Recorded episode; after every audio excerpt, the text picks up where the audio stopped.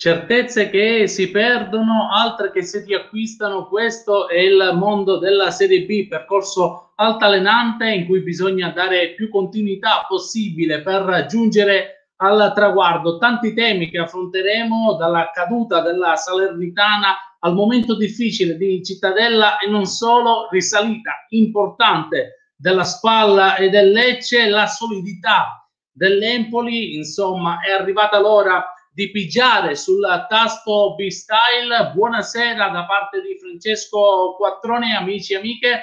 Eccoci qui, nuovo appuntamento, il settimo di B-Style e qui con me, come ogni lunedì sera, c'è Ilaria Presta. Ciao Ilaria. Ciao Francesco, come stai? Bene, bene, tutto a posto? Tutto bene, grazie. Siamo carichi come al solito, dai che ripartiamo. Come al solito, sì. Partiamo eh, forti. Partiamo forti, abbiamo tantissimo di cui parlare in questa puntata e quindi direi di iniziare subito dai risultati della settima esatto. giornata di Serie B. Vediamo se li abbiamo in grafica.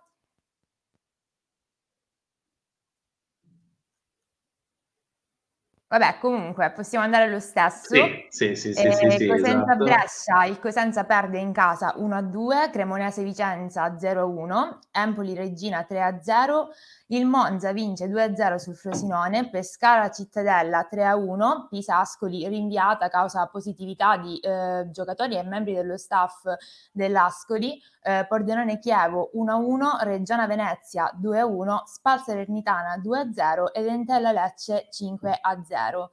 Eh, andiamo poi con 1 a 5, 1 a 5, scusami.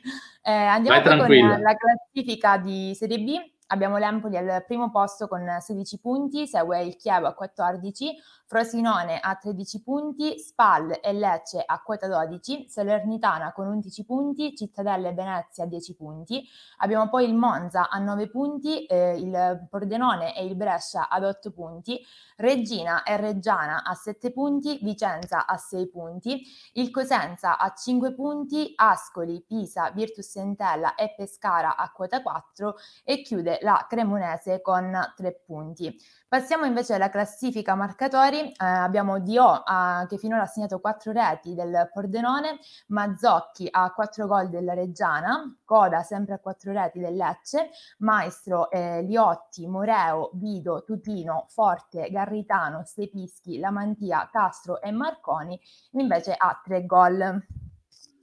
Questi ovviamente i marcatori, ben 100 totali finora della Serie B, quindi eh, cifra tripla, possiamo chiamarla così. Eh, detto questo, Ilaria, è arrivato il momento anche della seconda, eh, seconda puntata di B-History, la nostra grande novità, una delle tante, e allora io lascio spazio ovviamente a Federico Baranello per questa seconda puntata. Ovviamente c'è una sorpresa da non perdere, voi rimanete lì incollati sulla nostra diretta Facebook, sulla pagina Crystal Fashion Marche. Siamo ovviamente live anche su YouTube e sul profilo Twitch.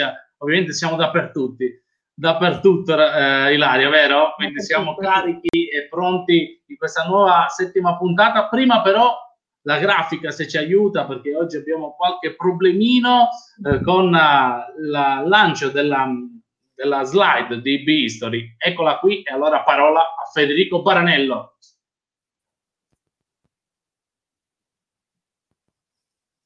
Eccoci, buonasera, buonasera, buonasera. buonasera Francesco, buonasera a tutti, come state? Bene, bene, tu come stai? Bene, bene, siamo arrivati secondo, al secondo appuntamento oggi. Eh sì, eh sì, i temi già iniziano a essere un po' più caldi, le sorprese anche non mancheranno anche eh, questa sera. Eh, ovviamente lascio a te lo spazio adesso. Noi ci frizziamo per un attimo e poi grazie, grazie. la Serie. Allora, dicevo, siamo arrivati al secondo appuntamento con B-History, appunto la rubrica degli eroi del calcio in collaborazione con B-Style, eh, la rubrica con la quale passeremo in rassegna le 20 squadre della B attraverso racconti, storie, interviste e memorabilia, ovviamente. Nello scorso appuntamento abbiamo reso omaggio alla Reggiana con i gagliardetti di Marco Cianfanelli, dedicheremo invece la puntata odierna al Monza. Come lo facciamo? Lo facciamo anche in questo caso con una vecchia conoscenza degli eh, eroi del calcio.com, anche lui compagno di viaggi in tante iniziative, da oggi amico anche di B-Style, abbiamo in rappresentanza di Football Collection Italy Massimiliano Scali. Massimiliano, eccolo. Eccoci Massimiliano, buonasera. Ciao Federico, buonasera. Buonasera a buonasera. Buonasera a te, Eccoci, grazie buonasera. per tutto bene? Acc- tutto bene, tutto bene. Abbiamo un po' eh, di ritardo, buonasera, mi sembra. Buonasera.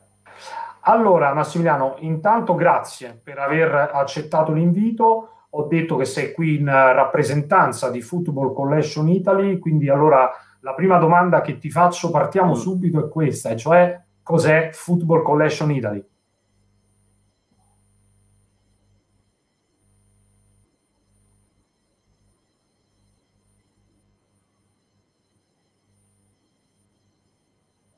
Massimiliano, mi senti?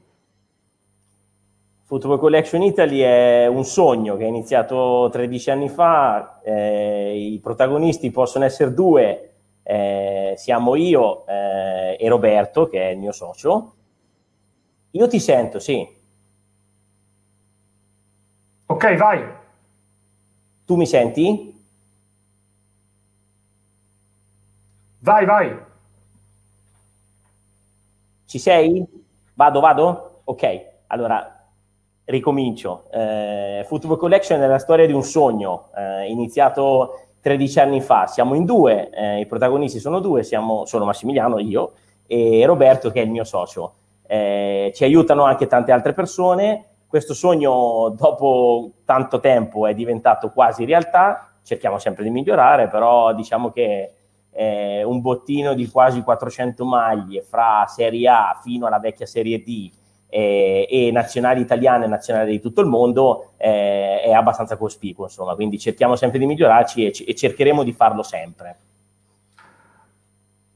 Perfetto, perfetto, grazie. Allora, intanto salutiamo il nostro amico e quindi il socio di Football Collection Italy, che è appunto Roberto Cardoni, che sappiamo che è sintonizzato e che ci sta guardando, lo salutiamo. Allora, dicevo, iniziamo questo omaggio oggi eh, al Monza, una società che torna in B dopo ben 19 anni, qualche sventura dal punto di vista eh, societario, ma ormai sembra aver trovato la società il suo equilibrio con l'avvento di Fininvest fondamentalmente, quindi Berlusconi e compagni puntano davvero in alto. Eh, l'obiettivo è la Serie A. Le ultime dichiarazioni di Berlusconi, che credo siano proprio di ieri, diceva ambiamo ovviamente a salire in Serie A, ma addirittura a conquistare un posto per l'Europa. Allora passiamo subito ad omaggiare questa grande eh, società con una maglia che vediamo eh, vicino, vicino, a te, una maglia utilizzata da fine anni 60, questa qui in particolare, sino agli inizi degli anni 70, ma tu ovviamente sarai molto più preciso di me. Di cosa stiamo parlando? Cosa hai accanto?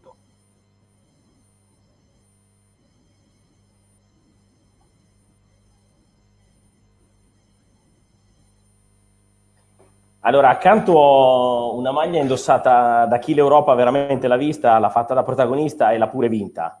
Eh, questa è la maglia di Mario Trebbi che va eh, a Monza dal 69 al 73.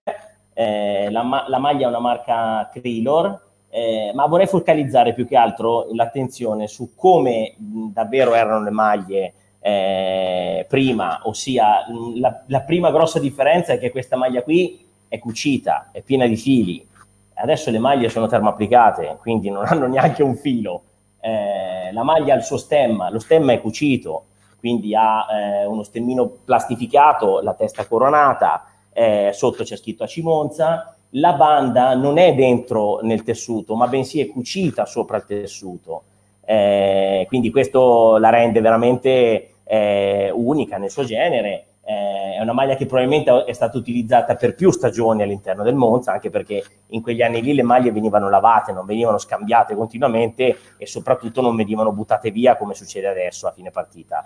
Eh, ritornando sempre su chi l'ha indossata, eh, Mario Trebi eh, ha fatto un po' la storia del calcio italiano, eh, è stato otto anni al Milan, ha vinto tanto, è stato tre anni al Torino, ha vinto tanto, eh, vanta due scudetti, una Coppa Italia, una Coppa Campioni, ricordiamo col Milan. Eh, al Monza c'è stato tre anni, c'è stato quattro anni, chiedo, per, eh, chiedo scusa, e, e nei, in, nei, successivi tre anni ha fatto il capitano, quindi sicuramente è un personaggio molto importante, ha fatto 124 presenze con i Brianzoli, eh, e quindi ecco questo, giusto per farvi vedere, completiamo il discorso maglia facendovi vedere anche come era il numero. Il numero andiamo su un numero 15 che voi potete vedere eh, anche questo applicato, è una similpelle, eh, una virpelle cucita, quindi anche qui abbiamo la cucitura che ci riporta a una maglia ovviamente sempre da altri tempi.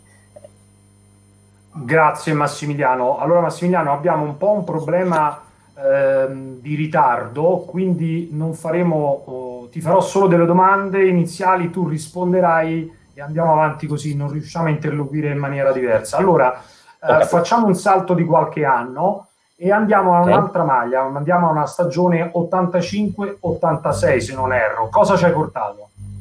Allora, la maglia 80... allora, la maglia 85-86, come vedete, è una delle maglie dove compare per prima lo sponsor.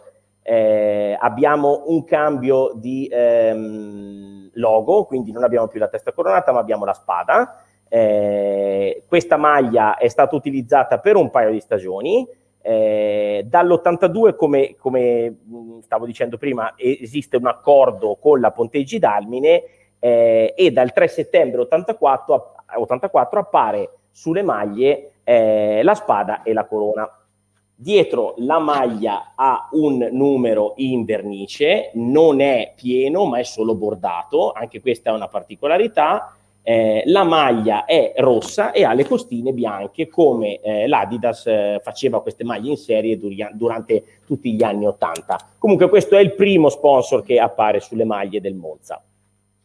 Eh, grazie. Invece vicino a te abbiamo una 76-77, giusto? Esatto, esatto. Questa è una maglia innanzitutto meravigliosa. Eh, la maglia detta maglia all'americana eh, perché ha i numeri sulle, sp- sulle, spalle, quindi voi potete vedere che ha i numeri cuciti sulle spalle, quindi non solo dietro il numero, ma anche sulle spalle, quindi proprio il modello all'americana. Eh, dal 77 eh, all'84 il Monza utilizza il colore blu, utilizzerà nel, 70, nel 78 anche un giallo con la banda rossa, però questa è una particolarità che poi il Monza si porta nella sua storia. Ottimo, tra l'altro mi sembra che adesso abbiamo un maggior uh, possibilità di interloquire uh, quasi in tempo reale. Il numero sul, uh, sulle maniche sostanzialmente è una grande novità per l'epoca.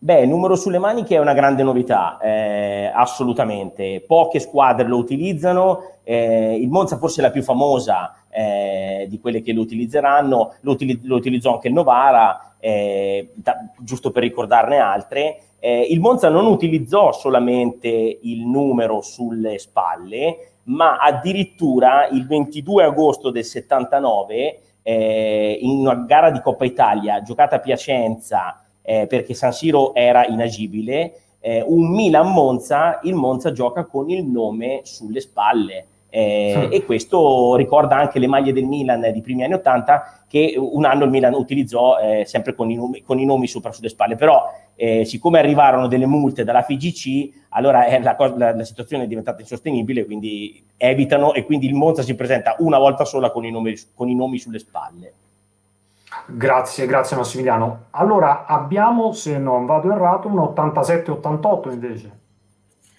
Abbiamo un 87-88 che è questa che potete vedere, fianco a me. Molto bella. Eh, cambia lo sponsor, molto bella, sì, cambia lo sponsor. Eh, sono passati tanti anni, il, eh, la spada con la corona si fa piccolina, eh, sale in alto e anche qui eh, andiamo sempre su un altro sponsor abbastanza importante e molto caratterizzante il Monza, anche se è stato un anno solo lo sponsor del Monza.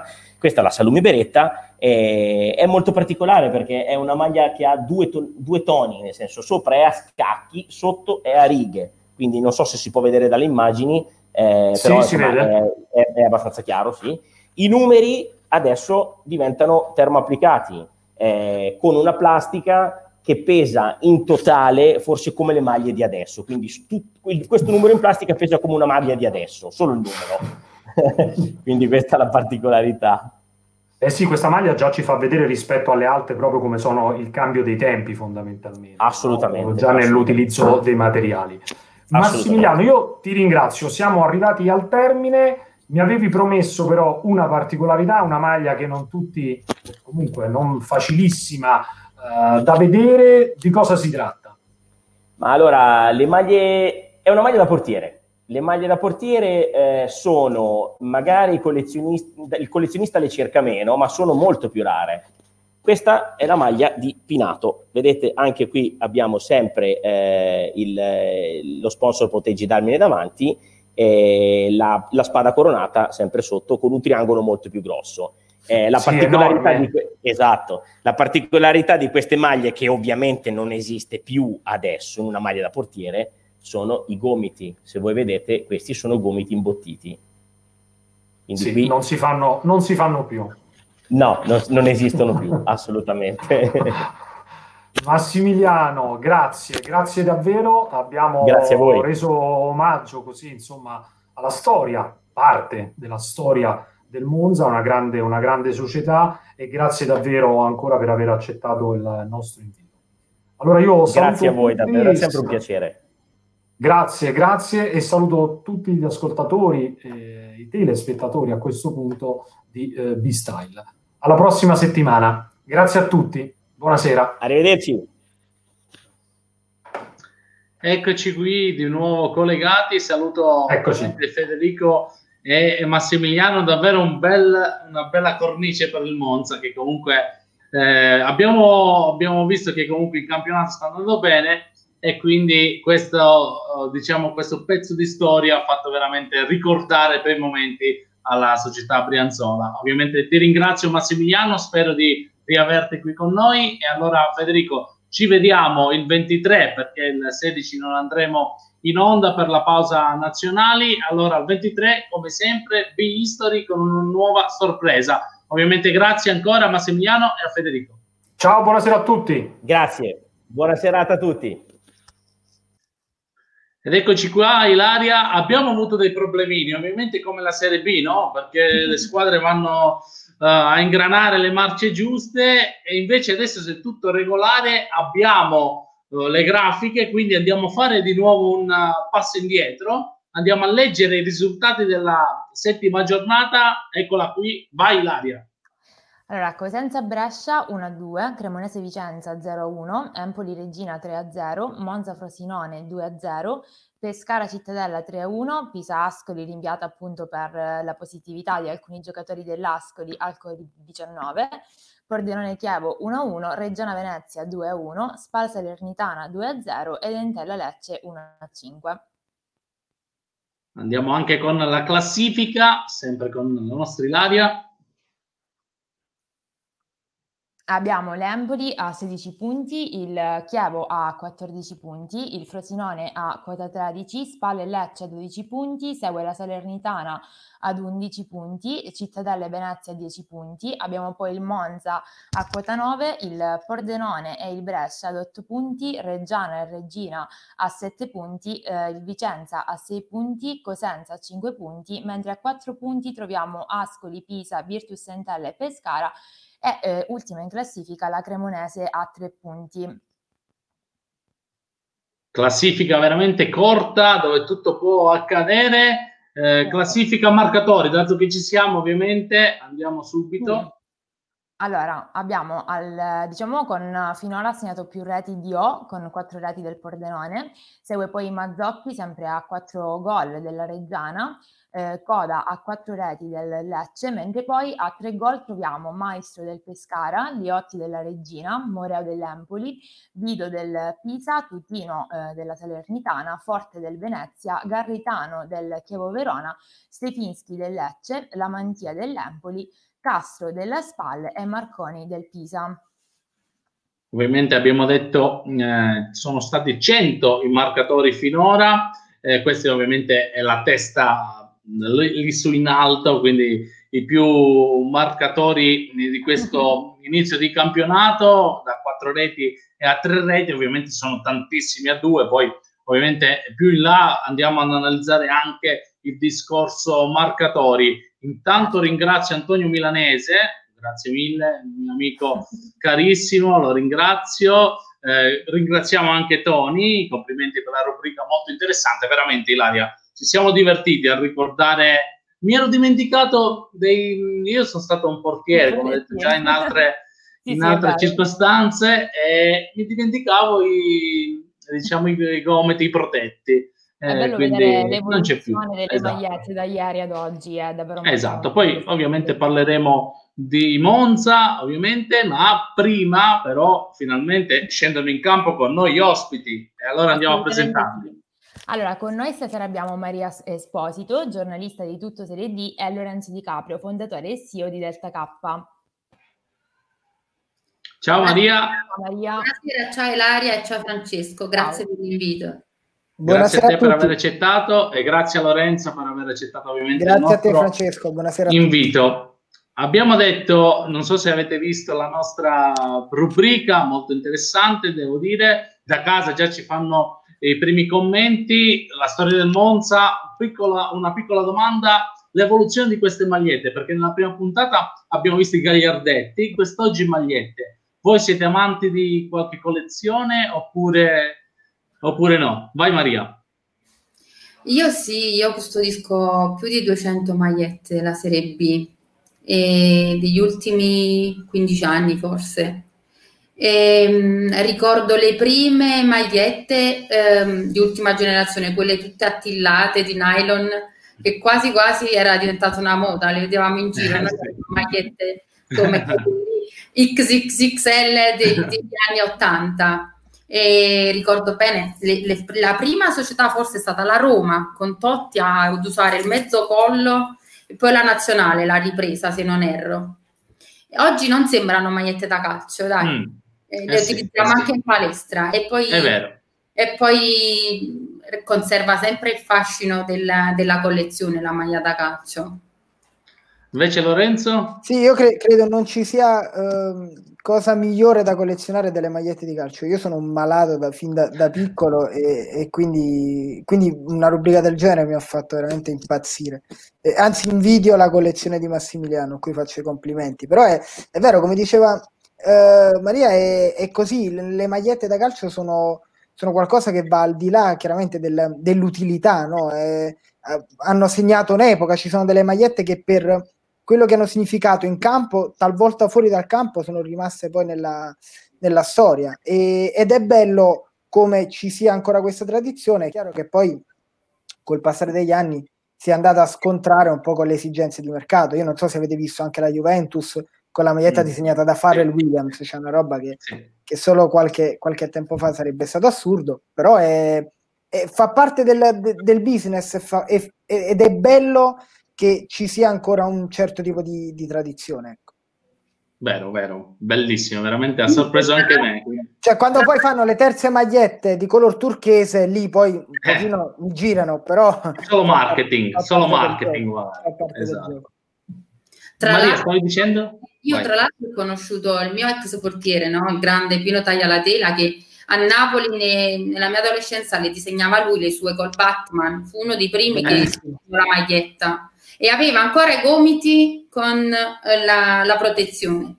Come ha detto Massimiliano, quindi mi ero dimenticato di questo particolare, quindi oggi eh, sono venuta a conoscenza. Allora partiamo Ilaria, perché da una novità, cioè P-History, a un'altra novità ovvero il Meteo B-Style. Vediamo se la grafica ci aiuta. Questo è il B-Style Talent, ovviamente ne parleremo dopo. Eccola qui, questa è la nuova, nuova novità, eh, dico ai nostri ospiti di oggi. Allora, vado a leggere perché la, Meteo B-Style abbiamo il sole, otto squadre, Brescia, Empoli, Lecce, Monza, Pescara, Reggiana, Spalla Vicenza nuvoloso per una squadra, ovvero il Pordenone, poi parzialmente soleggiato. Ancora una squadra, ovvero il Chievo Verona, poi cinque squadre ah, con la leggenda pioggia che sono Cosenza, Cremonese, Frosinone, Salernitana e Venezia e ben tre squadre forte temporale, Cittadella, Regina ed Entella. Io chiedo subito a Lorenzo un tuo parere su questo Meteo B-Style sulla settima giornata e poi quale ti ha sorpreso di questa leggenda che abbiamo, abbiamo tirato fuori. Beh, mi sembra, mi sembra, devo dire, una, una leggenda molto, molto fedele a ciò che, che è successo. Poi sappiamo eh, essere molto variabile la, la, Serie B, lo hai ricordato anche tu Francesco in apertura. È un campionato molto strano, non mi sorprendono tutti questi up and down, non credo sia un, un anno da schiacciasassi perché abbiamo visto come anche ehm, le prime della classe eh, anche come le prime della classe possano seccare qualche partita di troppo, però è insomma un, un meteo che rispecchia l'andamento. Uh, io ad esempio ho visto un pochino della partita del Chievo e, ed è un peccato non ci sia il soleggiato su una squadra che secondo me ha disputato un'ottima partita e non meritava di uh, pareggiarla. Però fa parte del gioco e m- mi diverte quest'anno uh, che sia un campionato dove davvero non ci sono squadre date per battute in partenza. Cioè anche le ultimissime hanno talento. Il Pescara aveva bisogno di vincere, lo ha fatto, ma nessuno ha mai dubitato di, dell'organico del Pescara, che non è all'altezza delle prime, ma non è nemmeno da ultimo penultimo posto. La Cremonese, che in questo momento è straultima, ha diversi giovani interessanti che probabilmente in un campionato come quello che ha detto hanno bisogno di qualche tempo in più per entrare in condizione, ma che può dire la, la sua. Quindi è, è un campionato in linea con, con, quello che poi da sempre rende bello il, la, la, nostra Serie B, insomma, il, è, ovvero l'incertezza. Eh, a proposito di Chievo, che arrivava da tre vittorie consecutive, quel nuvoloso, quel parzialmente eh, soleggiato, eh, devo dire che va a dire che magari serviva qualche, qualche, passo decisamente più avanti, dato che sì, arriva un'occasione vittorie, esatto, e più che altro un'occasione persa. persa. perché eri lì nel, attaccato, agganciato al treno della, della, prima e potevi mettere un pochino di, di, distacco, qualche punto in più di distacco rispetto a squadre che secondo me poi alla lunga torneranno su, anche se in questo momento hanno qualche punto in meno. Tra l'altro mi correggo subito perché il Chievo arrivava da quattro vittorie consecutive, quindi si aspettava decisamente qualcosina in più. Maria, per quanto riguarda intanto questa è la classifica, per quanto riguarda il Meteo B-Style, cosa ti ha sorpreso di più e eh, un parere su questa novità? Eccola qui. No, io f- mm, riprendo il discorso del collega che allora, io sono, sono d'accordo con, con, questo meteo, cioè nel senso con uh, questa suddivisione. Forse aggiungo qualcosa sulla, su questo pareggio tra Pordenone e Chievo. Um, il Pordenone è la squadra che detiene ehm, assieme al Cosenza, se non erro, il maggior numero di pareggi, quindi è una squadra molto equilibrata che dà fastidio, ma è una squadra molto organizzata, nel senso che uh, il Pordenone è vero che allo scadere uh, ha avuto uh, la lucidità di, di portarsi a casa un punto, però eh, non sottovalutiamo questo pareggio come non sottovalutiamo i precedenti pareggi del Pordenone, perché il Pordenone eh sì. ha pareggiato sì. con il Lecce, con la SPAL e con il Chievo. Quindi io penso che siano veramente, cioè questo punto non è un punto da pareggio che, dove, considera, considerandolo a meno due, cioè che non ha raggiunto la vittoria, ma io lo, lo vedo come punto fondamentale se vuole puntare a una zona playoff e addirittura ad, una, ad alzare l'asticella verso la vittoria del campionato. Quindi comunque sono quelle squadre, ecco come diceva Lorenzo, che eh, non sono le sorprese del campionato, ma sono quelle squadre che eh, dignitosamente eh, fanno il loro, il loro campionato. Questa Serie B è molto equilibrata, non ci sono le favorite, eh, ma 5-6 squadre che puntano alla vittoria del campionato. E, oltre alle, alle, affermate come Empoli, Chievo, Frosinone e, e, adesso anche Lecce che ha trovato la sua quadra, credo, eh, le, la, il Pordenone um, darà fastidio, cioè darà filo da torcere alle sue avversarie. Perché, perché poi una squadra che è così ben impostata che si, pre, si porta tre pareggi con uh, Spalle, Chievo e Lecce, per me è, è, da, è da non sottovalutare e tra l'altro in panchina c'è un, un certo Attilio Tesser, un esperto della categoria, eh, non solo perché eh, oltre al pareggio eh, il Chievo è andato in vantaggio, quindi merito ancora di più al Pordenone che è andato a recuperare con Musolic. nel finale. Alla fine, quindi comunque è una squadra ben impostata, organizzata e fino al novantesimo combatte. In campo, in campo... È già diventata una squadra di categoria, nonostante sia in vita da un paio d'anni, è già diventata una squadra di categoria. Merito di Tesser sicuramente, merito di alcuni elementi della rosa secondo me molto interessanti che sono arrivati troppo tardi eh, a certi livelli, però è una squadra di categoria, secondo me, è una di quelle 5-6 squadre che non ti regala niente in casa in trasferta. E concordo e poi vorrei fare... anche sul pescare la Cremonese perché comunque ecco per esempio la Cremonese sembra che sta in balia eh, di una tempesta. Invece la Cremonese ha svolto un ritiro precampionato bello tosto sono quelle squadre che a lunga devono uscire e tant'è vero che ho sentito delle dichiarazioni della presidenza in cui si diceva che alcuni giornalisti avevano già preannunciato un possibile esonero del, del, tec- del tecnico Bisoli. Invece mm. la presidenza è uscita fuori dicendo che dà massima fiducia al tecnico perché vede la squadra che lavora, la squadra che costruisce e, e poi il calcio ha fatto anche di episodi. Eh sì, soprattutto di episodi. Quest'anno, vabbè, Cre- Cremona sta in quella zona rossa che comunque quest'anno il dodicesimo in campo parliamo del Covid piuttosto che il tifoso e quindi eh, si vive anche una situazione, sì. E ci sarà la, la, prova contro la Salernitana, vediamo se riesce ad uscire da questa, da questa brutta disa- da periodo. Diciamo. Poi ne parleremo anche di Salernitana ovviamente. Esatto, poi parleremo con Ilaria, eh, lascio spazio a lei, ma prima volevo fare un complimento alle società perché è raro che fanno complimenti, a volte fanno subito le critiche eh, e quant'altro, perché le società stanno lavorando bene. Noi abbiamo definito questa serie B, e lo ripeto ancora una volta, una serie A2, dove sono società ben solide che hanno creato delle rose importanti e questo eh, dimostra la difficoltà adesso nel, nel retrocedere, tra virgolette, perché è difficile trovare una squadra che non ha le qualità per restare in Serie B. Quindi sarà un campionato lungo, lunghissimo, pieno di insidie, ma il merito va alle società perché hanno messo subito terreno fertile per questa stagione in tempi brevissimi. Questo è il mio, è il mio diciamo, elogio alle società, perché in tempi brevissimi, con questa pandemia in corso,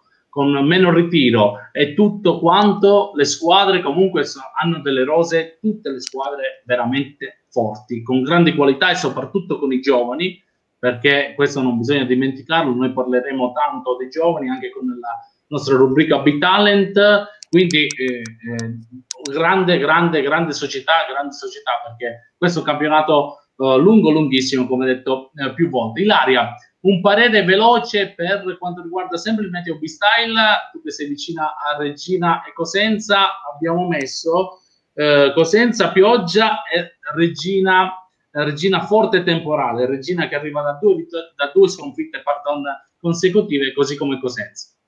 Sì, eh, la, il Cosenza e la Regina, diciamo che per questa giornata hanno visto entrambe Ehm, non riuscì a conquistare neanche un punto, entrambe sconfitte, il Cosenza con il Brescia per 2-1 e la Regina con l'Empoli per 3-0.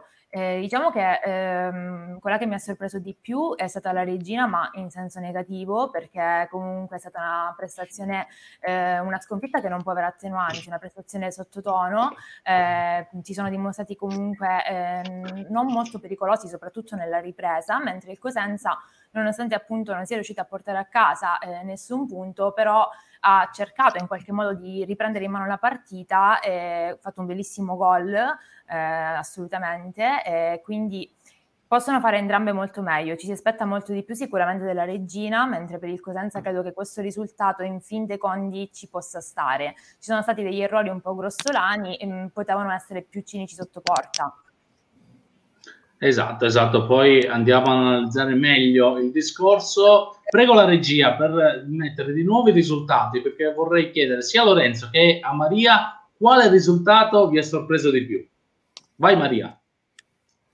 Allora, ritornando alla regina, vabbè, l'Empoli doveva comunque fare la sua gara, da capolista la doveva fare, doveva comunque conquistare, cioè conquistare la prima posizione, anche perché per accantonare il passo falso fatto a Venezia contro proprio la formazione di Zanetti. Quindi è stata, questo per me un risultato eh, sorprendente, anche perché, eh, come diceva Ilaria, la regina eh, pare che non sia proprio scesa in campo, nel senso che comunque è stata quasi non pervenuta, ma forse proprio dettata dai tempi della, della, dell'Empoli che voleva vincere e l'ha fatto. Uh, una, forse qualche altro risultato, non vedo più la grafica. Eccola qui, eccola qui. Vabbè, eh, la, la, la, cinquina del Lecce con, contro l'Entella, e qui penso che non, non comment. Uh, il Lecce si è imposto uh, con cinque reti, quindi sembra che la partita è stata unidirezionale. E per il resto penso che siano comunque risultati che bene o male si potevano pronosticare. Eh, ripeto, quello che fa, il risultato che comunque fa, fa gol è Monza contro il Frosinone, anche perché il Frosinone, è, la formazione di Alessandro Nesta, eh, quest'anno sta sotto l'occhio del, delle telecamere degli addetti ai lavori. Eh sì. Piccolo passo passo, subito si dubita sull'operato del, del nostro ex campione del mondo. Eh, però eh, diciamo che il Monza sta in, è in una squadra in crescita, è la sua seconda vittoria consecutiva, anche il Monza a stretti denti e voleva portare a casa il risultato, l'ha fatto contro una formazione egregia e, e questo ci fa capire che eh, inizia a prendere forma il Monza di italiani eh, e di Brocchi, anche se nelle precedenti eh, partite eh, è stato recriminato qualcosa di troppo, forse il trascinatore Boateng ha eh, dato la, la, la, la, zampata a questa squadra e quindi ehm, facendo, facendo, portandola poi alla vittoria e, e, quindi che vittoria perché tre punti contro il, eh sì. Frosinone non, non sono pochi.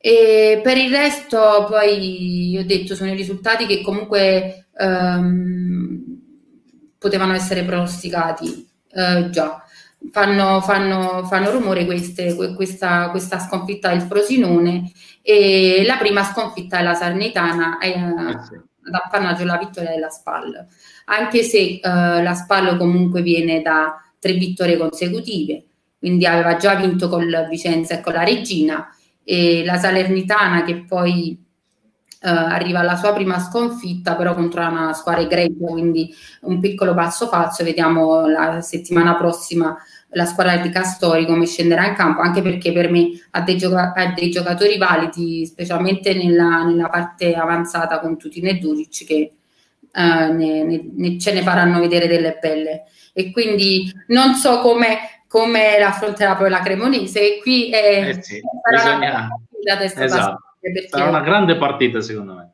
E Lorenzo, abbiamo visto la grafica con i risultati, 5 vittorie in casa, soltanto un segno X per la prima volta in questo eh, campionato e 3 vittorie fuori casa. Ti chiedo, oltre al risultato che ti sorprende di più, forse adesso le squadre in casa eh, si stanno, diciamo, adattando senza il pubblico. Cosa ne pensi?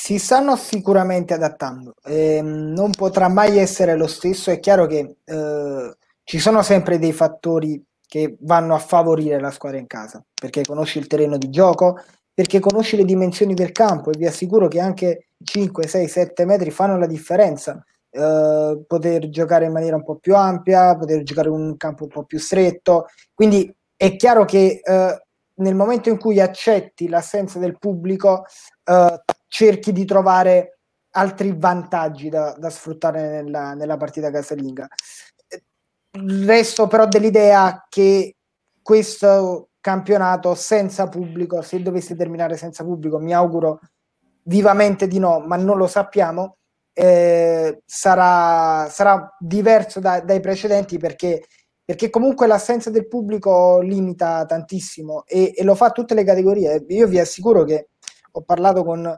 qualche eh, calciatore di, di Serie A, eh, loro sentono la differenza non tra le 50.000 persone e le zero persone, ma anche sì. fino a quando hanno avuto 1.000-2.000 persone che potevano accedere agli impianti, era diverso, cioè, era, era, più facile.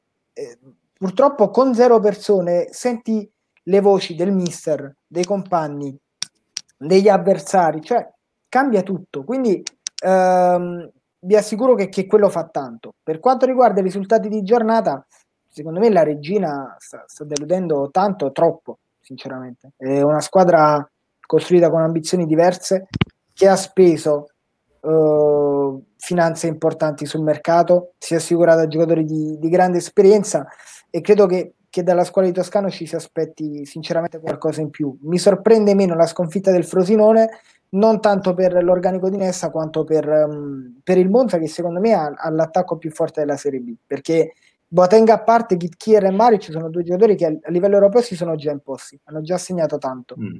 Devono fare uh, pratica col campionato che è diverso eh sì. da, da, dal loro passato, però sono giocatori molto forti. Dani Moto è un giocatore molto forte, Finotto è un giocatore forte, cioè, e il Monza è una squadra che secondo me può tranquillamente giocarsi il primo posto e sicuramente avrà avuto bisogno del suo tempo, però, però è una squadra importante. Così come non mi sorprende la Spal perché mm. mh, quella di Marino è una squadra forte, ha, ha giocatori come, come Lucas Castro, cioè gente che ha fatto la Serie A per, per dieci anni, non per un anno. Quindi di Francesco, da, di Francesco stesso, anche Strefezza, cioè sono giocatori Tanta qualità. Di, un, di, un di, un altro livello, di un'altra categoria. È chiaro che la spalla ne ha 3-4, poi arriva il Lecce e prende coda, pre, tiene Mancosu, e arriva il Chievo e, e, fa lo stesso, mantiene Falco. E, mantiene Falco. E quindi inizia a, a, a, cambiare un po' il giochino perché tu pensi di avere tre giocatori fuori categoria, però gli altri hanno Boateng, Dennis, Menez eh sì.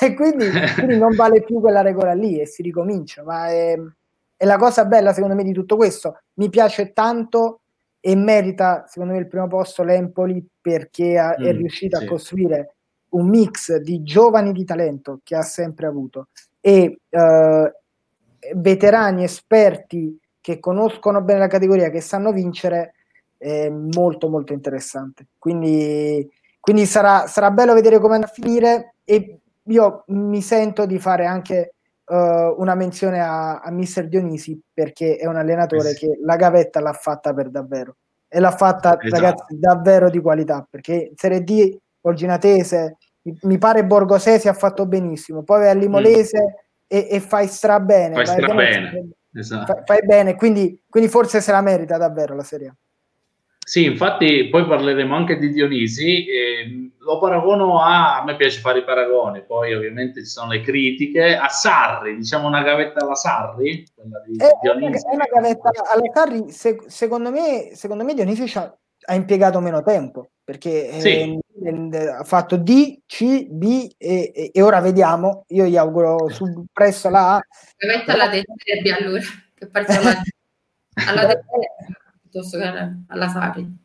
Sì, sì, infatti, eh, infatti eh, però, però è, è, un allenatore secondo me molto talentuoso e, ed è bello che ci sia un minimo di ricambio generazionale, per quanto io sia un fan dei Castori, dei Tesser, perché poi ti leggono eh le sì. partite. I veterani, altro, i veterani. Eh, sì, sono veterani che ti leggono le partite con un altro occhio. Però un po' di, di ricambio serve, eh, perché anche in Serie A, ragazzi, stanno emergendo ormai i giovani, cioè mm-hmm. ora iniziano a fallire i veterani purtroppo mm, anche, a me dispiace eh, per sì. Iachini, io lo stimo, però a Firenze ha fatto molto male.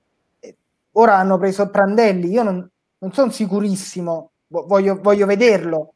Cioè, sei fuori dal giro, Prandelli grande allenatore, lo ha dimostrato, però sei uscito fuori dal giro per qualche tempo, devi rientrare, devi... cambiano i calciatori, cambiano gli allenatori, cambiano i sistemi di gioco, è un calcio in continua evoluzione, c'è bisogno di, di cambiare.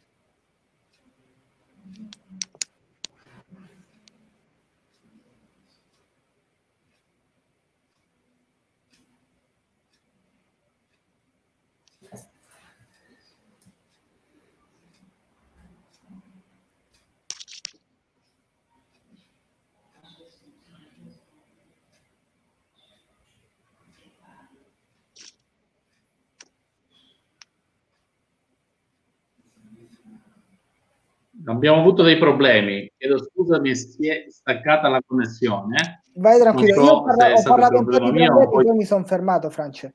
Vai, vai, vai, tranquillo. Chiedo scusa, ma è caduta la linea. Abbiamo anche Ilaria. Chiedo scusa, errore mio. Errore Eccoci, mio. io, io sono arrivato a dire solo che c'è bisogno di ricambio e che, e che insomma eh, la generazione eh, de- deve cambiare anche da, in panchina, ecco, non solo, non solo in campo. Eh sì, serve diciamo un cambio generazionale. Eh, detto questo, ovviamente eh, sono stati 26 gol in uh, questa giornata, il maggior numero finora uh, di una giornata di Serie B. Eccolo qui con la grafica, quindi 26 gol. Cade, come ha detto Maria, giustamente la uh, Salernitana, non ci sono più imbattute, quindi ogni squadra ha preso la sua sconfitta. Mm, chiedo a Maria, forse è meglio perdere ora che magari più in là. Ah, questo no, eh, i punti fanno sempre comodo. Perdere non fa mai piacere, né alla prima, né alla seconda, né alla, alla decima giornata. Naturalmente, se ti prefiggi degli obiettivi e si vuoi alzare un po' l'asticella, le sconfitte pesano, però il campionato di Serie B è lungo, ehm, ci saranno turni infrasettimanali, quindi non ci sarà respiro e ogni punto io sono, sono del parere che tutto quello che si fa al girone di andata poi si raccoglie anche nel girone di ritorno. Quindi se fai punti importanti nel girone di, di andata, te li ritrovi nel girone di ritorno. Esatto, esatto. Quindi eh, l'importante è continuare, come detto in uh, apertura, dare continuità il più possibile per arrivare al traguardo. Uh, detto ciò, um, abbiamo tantissimi gol eh, in questa Serie B sono stati veramente strabelli gol in questa settima giornata. Uh, sveliamo il gol de- della sesta giornata. Abbiamo lanciato il nostro uh, sondaggio sulla pagina B-Style di Instagram e di Facebook. Ovviamente seguiteci in tanti e potete interagire con noi con i commenti qui sotto la diretta sulla pagina Crystal Fashion uh, Marche. Ovviamente aspettiamo i vostri commenti, le vostre perplessità in questo inizio di eh, Serie B. Il gol della sesta giornata è stato assegnato, avete scelto il gol di De Luca dell'Entella che con il 70% dei voti ha battuto Hooker del Pisa. Veramente Hooker ne ha fatte due magistrali, devo dire, però De Luca con quel gol veramente in semi rovesciata ha stravinto meritatamente direi, il 70% eh, lo dimostra. Eh, mentre Ilaria, passa a te la parola per quanto riguarda la domanda eh, precedente, cioè della, della scorsa puntata. Sì, allora la scorsa puntata la nostra domanda social era quante stagioni ha disputato il Vicenza in serie... No, scusate, piccolo errore tecnico. Eh, la scorsa Vai domanda era eh, nella stagione 1966-1967 quante sconfitte di fila ha subito la Salernitana e tra le opzioni vi erano 5, 8, 10 e 13. Ma io direi vediamo, vediamo se di provare esatto. a rispondere ai nostri ospiti. Vai, Vai Maria. Ah, in quella stagione, vabbè, questa, la, questa la, la conosco, sono campana, però non ero ancora nata, però eh, in base alle statistiche, eh, quella stagione, le ultime 10 partite del campionato, la Salernitana le perse tutte e 10 senza raccogliere neanche un punto, eh, perché viene ricordato quella, quell'annata? Perché condannò la, la retrocessione eh, della, della, Salernitana in Serie C, vecchia Serie C, e dopo la Salernitana ci ha impiegato dieci anni per, per ritornare in cadetteria. E infatti quindi, esatto, quindi. Era 10, quindi esatto, indovinato. Ti anticipato. Ragazzi, io, io, io, io, io veramente dico, dico, sì, dico, sì, dico che lo sapevo, ma mh, mm, chiaramente no, davvero, eh, grande assist di Maria, dai. No, ma io condivido, vero, condivido appieno Lorenzo. Io, io, condivido in pieno, anzi, eh, volevo aggiungere qualcosina, forse è stata un po' riduttiva Maria, però no, no, complimenti a lei, assolutamente, assolutamente sì. Invece andiamo adesso, con la nostra nuova domanda esatto. social e nella stagione... Ehm... Mi sentite? Sì. sì, sì. Quante stagioni ha disputato il Vicenza in Serie B? 27, 31, 29 o 36? Ovviamente vi ricordo che potete già iniziare a rispondere attraverso i nostri canali social. Vi ricordo che potete trovare queste domande sia su Instagram come stories, sia eh, su Facebook come post. E se ancora non l'avete fatto, ovviamente iniziate a seguirci. Grazie Ilaria. E allora questa domanda sulla quante stagioni, ovviamente non possiamo dare la risposta esatta, però voglio partire da Lorenzo, così vediamo se quante sì. stagioni il Vicenza ha disputato in Serie B, però Serie B da quando nasce proprio l'unica uh, Lega Serie B, quindi non la seconda divisione. Quindi, eh, ragazzi, però il livello, il livello, è alto. Eh, eh, sì, cerchiamo di farlo diventare alto ancora di più, okay. però diciamo che cerchiamo di mettercela tutta. Eh, quindi sono le risposte sono 27, 31, 29 e 36. Non stiamo giocando a tombola per chi ci sta seguendo, però queste sono le opzioni. Vai Lorenzo. Devo, devo darti secca? Sì, secca così, a me piace, capito? Ma guarda, ti dico 29 un 29 è un po' a sensazione, però faccio fatica sinceramente a, a contare le, le, le stagioni del, del, Vicenza, anche perché eh, dal, dalla serie unica, insomma, non è, non è banale. È una società mm. storica, quindi tocca andare a vedere le volte in cui magari ha disputato la seconda serie senza però essere lega unica. Beh, bel trabocchetto, eh. dico 29 però. Maria? Io mi associo a Lorenzo. è stato bravo. Quindi attendiamo ovviamente non il 16 lunedì, ma il 23 scopriremo la domanda, la risposta. Sì, però fateci sapere poi il 23. Sì, in privato ovviamente, eh, dopo la puntata sicuramente. Però, però Se no poi non prendete sonno, non prendete sonno, eh, poi... No, poi faccio brutta figura perché eh. giustamente Maria è stata perfetta, poi arrivo io e sbaglio per la eh. squadra. e, giustamente se... Non volevo condividere, però per, per solidarietà... ti faccio. ringrazio, ti ringrazio. Eh. Dai, un po' di solidarietà in questo periodo, ovviamente. Io eh, ero proiettata più verso il 30, 32, hai detto? 31. 36. No, Tre, 31. 31. Ok, vediamo, vediamo dopo in privato, dopo la puntata lo scopriremo. Società molto, come diceva Lorenzo, una società molto vecchia, quindi se non erro nata intorno al 1900, cioè stiamo con un centenario e quindi eh, penso sì. almeno 30, 30 campionati di Serie, D, Serie B la, li, li, abbia disputato, poi non lo so. Non, vabbè, aspettiamo, vediamo qualcuno se, se qualcuno più preparato, oppure dopo vado, esatto. vado andiamo a sbirciare. Vado a vedere quante stagioni ha. Eh sì, vediamo se c'è qualche tifoso del Vicenza che ci sta seguendo. Ovviamente eh, abbiamo la partita di cartello, vero Ilaria? Spalla Serenitana eh, esatto, abbiamo scelto questa. Sì, abbiamo scelto questa partita di cartello, vediamo che appunto i tre punti che è riuscita a guadagnare la SPAL con la Salernitana portano la SPAL a quota 12, scavalcando proprio la Salernitana e attestandosi alle spalle del più di testa Empoli, appunto Chiavo e Frosinone. Per la Salernitana invece sfuma il sogno di un sorpasso alle prime tre e una notte da quella che poteva essere prima in classifica non buona la prestazione dei ragazzi di Castori, forse troppo sottotono con poca grinta, la SPAL ha comunque meritato questa vittoria, ma io vorrei sapere Maria cosa eh, ne pensa di questa prestazione eh, della Salernitana contro la SPAL. Beh, la Salernitana, eh, diciamo che la Salernitana è andata a Ferrara con la consapevolezza che comunque andava ad affrontare una, una, una squadra abbastanza eh, ben impostata, forte, con dei giocatori di categoria superiori, anche se a livello di potenziale e organico, diciamo, la Sanitana non, non, è da meno. Uh, però um, secondo me anche il, um, la mentalità, non hanno affrontato la partita con la mentalità giusta, un poco perché in settimana ci sono state uh, delle delle vicissitudini extracalcistiche che riguardavano un po' il presidente Lotito, quindi sono andati anche, eh, alcun, hanno avuto alcuni controlli in sede di ritiro, se non sbaglio, per la questione tamponi, quindi a livello psicologico questa cosa secondo me ha inciso parecchio, ha inciso anche il fatto di sottovalutare un po' la partita e, e non affrontare il migliore modo possibile, cioè non, non, l'hanno, non l'hanno affrontata bene psicologicamente.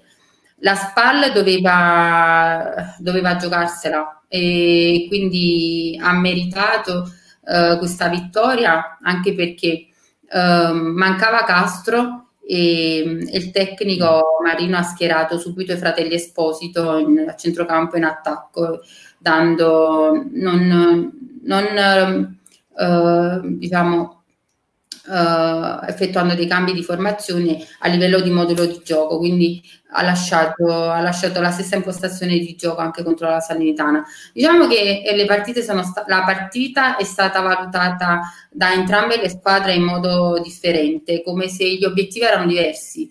E ripeto, la Salernitana secondo me ha sottovalutato un poco Uh, l'ha, presa su, su, sotto di giro la, la, partita a livello psicologico, a livello mentale, perché ti ripeto, una, per me è una, grande, è una grande squadra in questo momento, era una squadra in crescita e, e probabilmente era troppo, uh, troppo, sicura di sé su, sul suo gioco. Invece uh, la SPAL si è impostata, si è impostata bene e forse se questa è stata la peggior partita della Salernitana. E spero, di, spero che la squadra di Cassori eh, ne, traga, ne, tra, ne trae profitto da questa sconfitta e quindi sabato scende in campo più determinata. Io volevo aggiungere, Ilaria, se sei d'accordo, visto che la Salernitana ha perso, eh, anche Cittadella, eh, comunque eh, dopo la sosta, questo rinvio for, sfor, forzato, chiamiamolo così per quanto riguarda il maledetto Covid, eh, forse ha staccato la, la, spina Lorenzo, perché la Salernitana perde, il Cittadella ne perde due di fila, forse quella continuità si è persa. Secondo me quella continuità si, si è persa, eh, in, in, parte è senza dubbio così. Io, io sulla, sulla, partita di cartella volevo aggiungere due cose che vanno Vai. al di là del, dei 90 minuti di, di qualche giorno fa. La Salernitana, secondo me, ha fatto un passettino in avanti rispetto agli anni scorsi come organico, però eh, quello a cui faceva riferimento Maria è interessante, ovvero la presidenza Lotito è la forza, ma è anche il limite, o può diventare il mm. limite, o, o è diventato il limite della Salernitana in qualche occasione, perché avere un presidente che ha un'altra squadra di calcio, l'abbiamo visto col Bari, che ha buttato, nonostante i, le, i soldi spesi una, una, Serie C, un campionato di Serie C, ehm, un, essere la seconda squadra di qualcuno può essere un limite. E, ehm, secondo me la Salernitana può mancare una presidenza forte, in grado eh, di ehm, avere a cuore gli interessi eh, di Salerno 365 giorni l'anno. Io spero per i tifosi della Serenitana di essere presto smentito, magari già quest'anno. Però per quanto la squadra stia facendo dei passi in avanti, secondo me è una squadra più forte degli altri anni.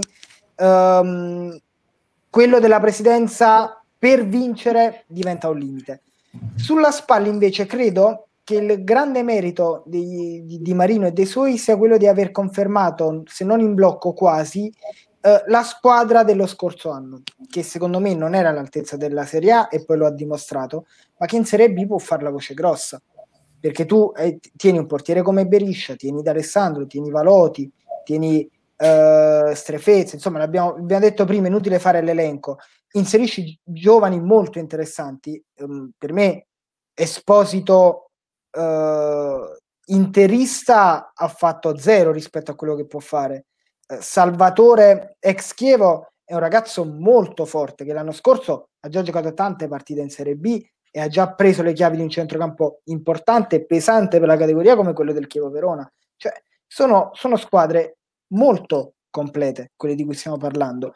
Però se devo metterle all'interno di una graduatoria, vedo avanti la SPAL per i motivi che, che vi ho detto prima, insomma.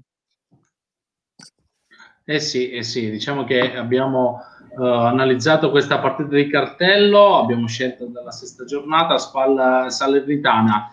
Eh, oltre a questo, mh, mm, volevo parlare della caduta della, mh, mm, del Cittadella, perché Venturato Uh, prima d'oggi aveva fatto 6 su 6 con la Pescara questa volta viene smentito perché perde eh, una, una, partita molto importante per dare un segnale eh, alla classifica, Cittadella che eh, subisce la seconda sconfitta eh, consecutiva. Ehm, Venturato per, eh, per, te Lorenzo è un allenatore, noi l'abbiamo già eh, segnalato con la penna ovviamente rossa perché da seguire, esperienza, un, io l'ho, l'ho paragonato a Ferguson del Manchester United, a me piace fare questi paragoni eh, abnormi, però Venturato, che comunque sta facendo bene nel corso degli anni del Cittadella, ti chiedo, secondo te, eh, questo momento, momento della Cittadella, Venturato, cosa, cosa ha detto ai suoi ragazzi? Ma ehm, allora, partiamo da un presupposto, il Cittadella è una squadra che cambia tanto, e nel senso che è una squadra che sa fare bene le plusvalenze, prende giocatori li valorizza, li vende e, e, non, e, non, sacrifica mai o quasi mai i risultati sportivi. Quindi secondo me il Cittadella resta un, un bijou nella, nella, serie cadetta. Qualche volta ha sfiorato la Serie A, mm. eh, però, però in B è una società secondo me molto molto virtuosa e il merito è anche e soprattutto di Venturato. Quindi su, sulla mia opinione eh, per quanto concerne Venturato credo, credo che questo faccia capire tanto. Uh, la sconfitta col Pescara secondo me deve preoccupare il giusto perché in fondo ragazzi vedendo la classifica di quei punti ne aveva più bisogno il Pescara cioè ne aveva davvero bisogno eh il sì, Pescara eh sì. quindi per quanto chiaro possa deludere uh, ci sa che il Cittadella possa perdere una partita del genere perché non ci poteva stare un'altra sconfitta del Pescara Oddo doveva doveva reagire. Le voci sulla cessione societaria degli abruzzesi secondo me non stanno aiutando. Sebastiani ha provato a fare chiarezza in questi giorni, ho letto qualche dichiarazione, però anche lì il Pescara ha già rischiato una volta e, e si è mm. salvata per il rotto della cuffia.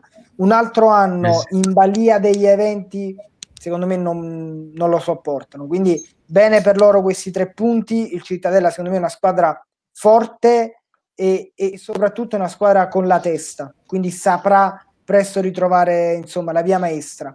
Uh, sul Pescara ho qualche titubanza in più, perché fino a quando non si vanno a chiarire delle, degli aspetti fondamentali per, per, fare una stagione tranquilla, insomma, chiara, senza problemi di quel tipo, uh, insomma, balleranno sempre tra la retrocessione e una salvezza ostentata, nonostante un organico sulla carta interessante. Altro tema importante da affrontare, come detto in uh, presentazione, è quello uh, dell'Empoli. Una solidità la squadra di Dionisi, tra l'altro ha fatto 100 in panchina per quanto riguarda il professionismo, Empoli che eh, eh, quindi vince, convince sempre di più, eh, batte una regina, come abbiamo detto, mai entrato in campo. Per Dionisi la centesima panchina, 42 sono le vittorie, 33 i pareggi, 25 le sconfitte nel suo percorso da allenatore. Maria Dionisi, l'Empoli, giovani e veterani, l'Empoli è da Serie A. Ma l'Empoli vabbè, ha tutti gli ingredienti per, per stare lì in alto. E infatti Um, la settimana scorsa, quando ha accumulato una sconfitta contro il Venezia, c'è stata qualche perplessità, ma vedi, basta poco, cioè nel senso un passo falso che subito poi ritorna in careggiata e accantona tutto ciò che di negativo è stato fatto. È vero anche che il calcio è fatto di episodi, quindi quella, magari quella sconfitta col Venezia ci sta perché qualche episodio ha, ha squilibrato la, la, la partita. Però eh, ti ripeto, le, adesso siamo soltanto alla settima giornata, possiamo fare tanti di quei pronostici, ci sarà sempre la scommessa del, del girone e ci sarà sempre quella che eh, farà la reginetta della, de, della classifica. Uh, diciamo che non manca nulla a questi Empoli, quindi se, se va di questo passo se non subisce il suo calo fisico o magari chi lo subisce ma con, non con sconfitte, ehm, l'Empoli sarà proiettata verso la Serie A, almeno me lo auguro perché comunque società, ripeto, uh, forse riprendo il discorso di Lorenzo sul Monza, perché a livello di potenziale uh, tecnico-tattico, cioè a livello proprio di rosa, il Monza ha una, ha una, società di Serie A e questo lo sappiamo, però l'Empoli non scherza. E quindi vediamo, vediamo, ecco, ritorniamo al discorso della classifica, dei punti da fare, da maturare, e dipende, dipende quale obiettivo si, si prefigge la società gli ingredienti e tutte le condizioni ci sono, ci sono per puntare all'A. Poi vediamo, vediamo anche il tempo, vediamo, ci sono tante, tante variabili che entreranno in gioco. Uh, l'allenatore non, cioè, non, si può discutere sull'operato dell'allenatore, non si può discutere sulla presenza, non si può discutere sulla rosa, sui, sui calciatori under e over ormai è una, è una, squadra, è una società che comunque punta in alto, da far rumore in Serie B adesso, perché forse ci sono anche qualche squadra di Serie A che non a livello del, dell'Empoli in sé, che, che, che quest'anno sta in Serie B. Però ti ripeto, il cammino è lungo, la Serie B è lunga e se solo vediamo la classifica quanto è corta, e sia dalla prima all'ultima eh, che sta inserita nei playoff, tipo a Venezia, bastano sì, due vittorie. Vedi? Punti, la seconda parte tra il Monza e il Cosenza sono soltanto due partite, due vittorie, vedi di differenza, sono solo sei punti. Quindi poi la Serie B è, è bella proprio perché ti impegna ogni tre giorni, un, ci sarà un rush che comunque le squadre più allestite, più in forma si staccheranno e speriamo solo veramente che questo calcio adesso vada avanti perché la situazione è drammatica in Italia. Speriamo veramente eh sì. che che il Covid non scenda in campo e, e quindi che queste squadre avranno, avranno, modo di potersi disputare il campionato e non, e non, e non farlo terminare come la passata stagione. A proposito di Covid, purtoppo bisogna parlarlo di questo tema uh, che ci sta colpendo un po' a tutti, soprattutto uh, in Italia, eh, è che il calcio ne, su, ne, risente. Ne risente come? Perché comunque società fanno fatica a incassare, e soprattutto società di Serie B che vivono alcune di qualche incasso, incasso da parte del, dei tifosi, quindi viene a mancare. Tutto sempre più difficile. A proposito di questo, di Covid, c'è una reggiana eh, Lorenzo, che dopo due soste invece ha fatto bene, tra virgolette, forse una rabbia, quella rabbia che eh, eh, contro questo maledetto virus ha portato la squadra di Alvini a vincere contro un ottimo comunque Venezia 2 a 1. Secondo te questa rabbia è, stato, è stata proprio questa la, diciamo, l'ingrediente che ha fatto sì che la Reggiana incassava, diciamo così, la seconda vittoria, calzava la seconda vittoria in campionato. Beh ragazzi, che cuore questa Reggiana, che eh, cuore sì. perché, perché, ha preparato una stagione in pochissimo tempo. Io ora non, non, mi ricordo di preciso, ma ha finito la stagione tardissimo con la finale playoff. Eh, sì. uh, il giorno dopo il tuo capitano che ti ha trascinato fin lì tra i protagonisti ti dice mi ritiro vado a fare un master, vado a studiare, onore a lui, ma insomma, eh, devi preparare una stagione in pochissimo tempo, lo fai, lo fai bene, eh, cerchi di trovare una quadra, vieni stoppato da, da, una pandemia che poi ha decimato la squadra. Uh, rischi sanzioni, partite a tavolino, non sai come arrivare ad 11, poi pronti via, torni in campo e, e raccogli tre punti d'oro. Io sono sinceramente uh, colpito da, da, questa squadra che si è tirata su e, e, ora insomma con un paio di partite in meno se non sbaglio rispetto sì, ad altre sue colleghe uh, insomma è, è, già più tre su, sulla zona playout quindi complimenti alla Reggiana complimenti a chi ha costruito la squadra e a chi la sta gestendo e chiaramente ragazzi secondo me hanno tutte le carte in regola per salvarsi ma insomma non, non credo ci, ci voglia ci voglio granché mh, mm, o, o, un mostro per, per, per, capirlo. Davvero complimenti a loro e, mh, mm, e credo che lo meriti più di, di altre sue colleghe, insomma, la Reggiana, una, una, permanenza in Serie B. Mentre forse lo conosci, un certo Matteo Mosciatti, io lo conosco bene anche. Eh, lo, di... lo conosciamo troppo bene. Sì, sì, sì, sì. Che bella storia di sport e di vita quella dell'ex capitano della Reggiana. Quindi eh, grazie be- Matteo una bella storia, una, una, storia poi co- coraggiosa, devo dire. E, insomma, un ragazzo che all'apice della propria carriera ti dice va bene mm. così, torno, torno, sui libri, è, è, è, ammirevole, davvero, davvero ammirevole. Tanti applausi. Intanto saluto Matteo Mosciati, spero di riaverlo, magari di averlo qui in trasmissione, vediamo un po' di portarlo dentro con noi in campo in qualche lunedì sera. Eh, altra squadra, Ilaria, il Lecce, perché non abbiamo parlato del Lecce.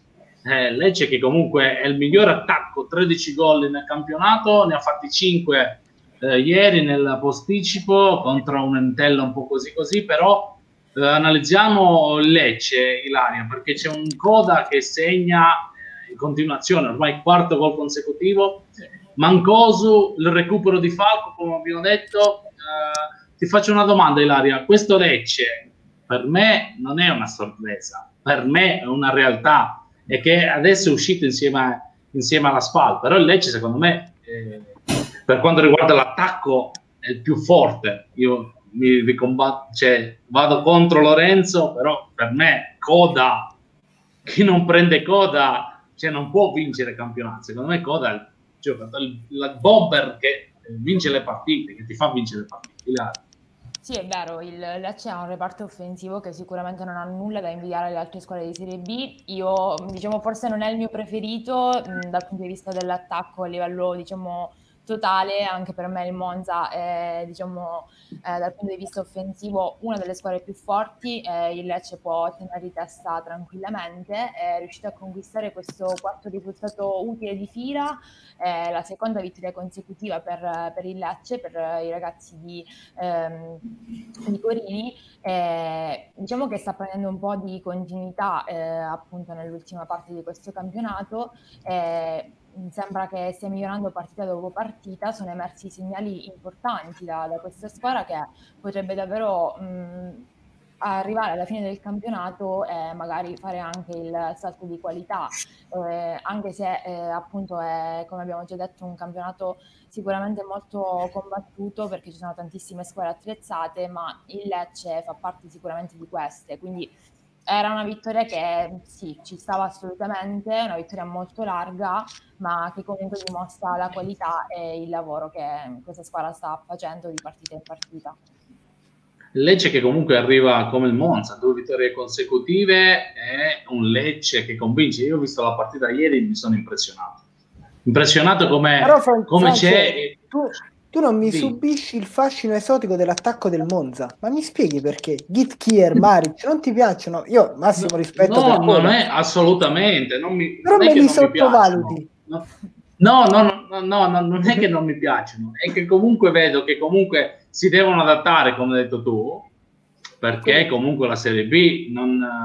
Io faccio un passo indietro, la Serie B non servono i nomi, per quanto mi riguarda. La Serie B e lo dimostra la Regina, ma anche il Monza che ha fatto fatica all'inizio, ma anche le, grand- le squadre che sono scese in, in, uh, dalla Serie A, perché ricordo il Brescia che a Torre Grossa, Donnarumma, che comunque hanno avuto dei problemi extra calcio, uh, però uh, io dico che la Serie B non è figurine, bisogna lottare e sudare la maglia. No, no, sono son d'accordo, sono d'accordo, scherzi a parte. Non è che non... Sono, esatto, sono sì. molto d'accordo. Io, io l'unica... Sì diciamo che a me l'unica cosa che, che attira di più del, del, Monza è che sono stati creativi, cioè hanno speso soldi sì, veri, sì. perché poi non è, sì. non è, che, che gliel'hanno regalati Gitkier e Maric, cioè, Maric sì. l'hanno pagato 4-5 milioni, milioni. Eh, infatti, con, i bonus arriva... con i bonus arrivavano a 6-7 milioni, quindi sono soldi veri per la Serie B. Mm. E, ehm, quindi non è che abbiano fatto poi chissà quale genialata, An- avevano soldi da investire e li hanno investiti. E Però ecco, fatti, sì. mi, mi, fa piacere che eh, insomma siano riusciti a fare un mercato diverso da, rispetto ad altre squadre. Ecco. Sì, e intanto salutiamo Matteo Mosciatti, ancora una volta ci scrive, vai Ilaria se riesci a leggere il commento. Frank a volte dimentica il suo passato da romantico del pallone, è diventato un professionista pragmatico. Ma eh, troppo, troppo, questo troppo è vero, io posso confermare, no. io posso confermare da ex collega del buon Francesco, eh, Francesco, tu prima eri più romantico, ora invece mi sei pragmatico, vedi Massimo Coda, fa 30 gol l'anno in Serie B e mi vai diretto su, su Coda, giusto, eh, eh per sì. carità. Sì, sono innamorato di, que- non lo nascondo, sono innamorato. È sanguigno. Io, io, per esempio, interpreto le vostre, le, cioè, le vostre opinioni con un'altra politica, nel senso che abbiamo diverse società che sono più con una, mental- cioè una mentalità aziendalista, invece quelle del sud mm. e lì tutto quanto che sono passionali. Eh, forse eh, Francesco ragiona più come, come sanguigno, come, vede il calcio più come sanguigno, passionale, piuttosto che con una mentalità aziendalista. Questa forse potrebbe essere una variabile ehm, che può incidere sulla, sulla politica e, mm, e, sulla psicologia delle squadre, come vedi, come vedi le squadre del nord e, e vedi, vedi, invece come gioca, giocano le squadre del sud. Sempre ecco la differenza tra Lecce e Monza ci sono gli amanti del Lecce e ci sono gli amanti del Monza, due squadre, due signor squadre, due compagini. Sì, sono, sono, poi due modelli diversi. Per quanto se, secondo me il calcio è in modo differente. Totalmente sì, d'accordo. Secondo me il Monza esatto. non è però una società che ha una visione a lungo termine, cioè nel senso che Gitki e Maric sono giocatori per vincere subito. Eh. Poi è chiaro che eh, insomma sono, sono ragazzi che se ti fanno 20 gol riesci a vendere perché hanno anche un appeal estero importante di, diciamo di per sé a prescindere dalla stagione in corso e a prescindere dal Monza. Però è un modello societario per vincere subito secondo me quello, quello del Monza. Poi sulla distinzione nord-sud sono, sono d'accordo è, è un il dato di fatto. Ha investito per riguadagnare. Il Lecce investe per portare la Serie A a Lecce nella propria Alla città. città. Esatto. Eh, questo è vero, il, il, concetto di città sono d'accordo, ragazzi. Sul, l'unica cosa su cui l'attaccante ho... del Lecce non viene venduto in Serie A, viene profregato di meno. Invece Boateng deve essere venduto e ceduto ecco, io, io su questo qui maggiore di quanto io abbia dato. Cioè, io su questo qui tendenzialmente è vero, Sul, nel caso del Monza secondo me invece è Berlusconi che ha mh, mm, diciamo a disposizione un potere economico diverso dagli altri presidenti e quindi vuole regalare a se stesso, a Galliani e ai tifosi del Monza Boateng. Però al di là del Monza è, è evidente che ci siano più società eh, al nord che, che fanno insomma attuano una politica societaria diversa. Fermo restando che se parliamo di Serie B, il modello societario e la storia come modello societario che all'Empoli non ce l'ha e non ce l'avrà mai nessun'altra squadra. Perché il modo in cui l'Empoli lavora, ragazzi, ma dall'under 15, dall'under 17 con, con la, la, propria squadra è, è, è unico e, e merita una, una, menzione speciale. Motivo per cui ogni anno sforano due o tre giocatori importanti. Ma io qualcosa Beh, anche al Brescia. Eh. A me stupisce il Brescia in quella posizione perché il Brescia è mm. sempre stata una squadra che si è imposta sempre nella zona alta. Eh, poi c'è un allenatore abbastanza bravo, cioè non ci dimentichiamo che Lopez comunque è un allenatore eh, bravo per la categoria. Mi sorprende questo, questo andamento un po' psicotico del Brescia. Spero che comunque sia una squadra che alla lunga emerge, emerge e, e, si posizionerà anche in alto. Al di là eh, di al, al Brescia hanno tolto il cervello, eh, ragazzi. Al Brescia hanno preso il cervello eh sì, del Brescia tonale. e l'hanno buttato a Milano a far panchina. Per ora. Eh sì. Poi magari... E poi un'altra cosa, aggiungo che c'è stato un po' di mh, cambio di, di, comandante, da Del Neri a Lopez, secondo me eh, Cellino, eh, Cellini era, eh, Cellino era già inter- indizionato, diciamo, alla scelta Lopez. Del Neri già dal, uh, fin da subito ha avuto subito dei problemini, quindi eh, secondo me sulla testa di Cellino c'è stato sempre Lopez, adesso i risultati si stanno vedendo. Quindi il Brescia ha subito anche questo cambio di allenatore che ha fatto la differenza. Ilaria, c'è un commento da parte di Francesco Ungaro che arriva dalla pagina Facebook. Allora, Francesco Ungaro ci dice, ricordatevi del Chievo che come organico non è secondo a nessuno, forse manca un po' un bomber, ma per il resto ha giocatori di categoria. Abbiamo già detto comunque in precedenza, quando abbiamo parlato sì. di Pordenone Chievo, che il Chievo non ha assolutamente uh, una, rosa, cioè una rosa che mh, mm, può giocarsela benissimo con tutte le altre, è una delle favorite in Serie A e quindi sicuramente ci regalerà anche questa squadra delle grandi emozioni nel corso del campionato. Volete sapere chi chi sarà diciamo, il bomber che diceva Francesco Ungaro che, servirà, che servirebbe al Chievo? Vai. Volete sapere? Forse lo sapete, Massimo Col. Beh, ma no, a parte guarda, è in, co- in controtendenza però perché il Chievo, il Chievo sta facendo una cosa difficilissima. Poi di questi tempi è un'impresa mastodontica, eh, sì. ovvero sì. Eh, diminuire il monte ingaggi, diminuire le spese e rifondare. Io vi dico, mm. ragazzi, non avete idea dei contratti che sta ancora scontando il Chievo.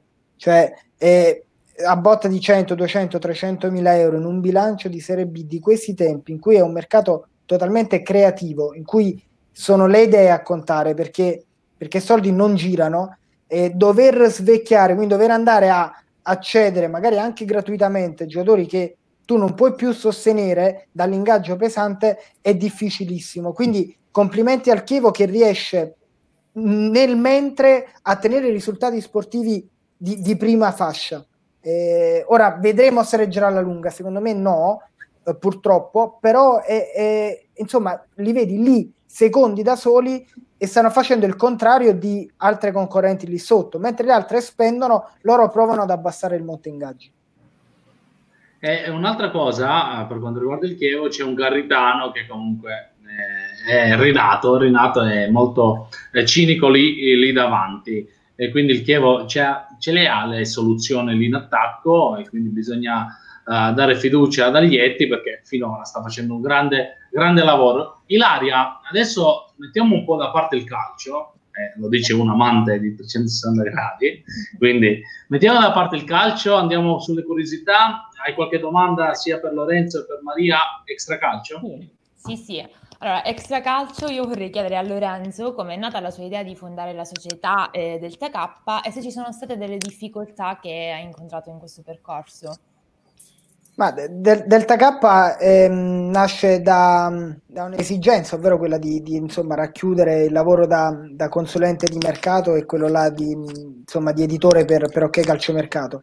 Eh, serviva un incubatore calcistico e sportivo dove poter racchiudere queste due aree e, e così ho, ho, fondato questa società. Mm, abbiamo avuto la fortuna di lavorare con, con il Chievo, con l'Inter, col Bologna in, per delle, delle, operazioni minori come, come, consulenti, lavoriamo tanto anche con, con, la Serie D e con la Serie C e questo insomma ci permette poi anche di, di raccontare il, il calcio uh, da addetti ai lavori e per gli addetti ai lavori. Quindi insomma è, è, questo il nostro obiettivo, le difficoltà sono tantissime, in Italia sono tantissimissimissimi per mille, beh, però insomma si, si prova a far, a fare le cose nel migliore dei modi. E sono affiancato da, da persone come, come Francesco eh, splendide Francesco Ungaro che, che, che, prima ha commentato. E quindi insomma proviamo piano piano a, a fare le cose in un certo modo. È chiaro che il calcio di questi tempi è, è penalizzato. Mm, più si scende di livello e Maria che, che lavora nella, nella, Serie D eh, lo, lo, sa, credo, meglio di chiunque altro, insomma, più si scende di livello e più diventa dura. Io ho parlato con amici, direttori eh, e, e, presidenti di D che mi dicono, allora, eh, qui i tamponi sono una spesa vera per noi e quindi, mm. quindi no, non sempre sostenibile. Maria, invece a te volevo chiedere com'è nata la tua passione per il giornalismo e quali sono diciamo, le tue ambizioni future?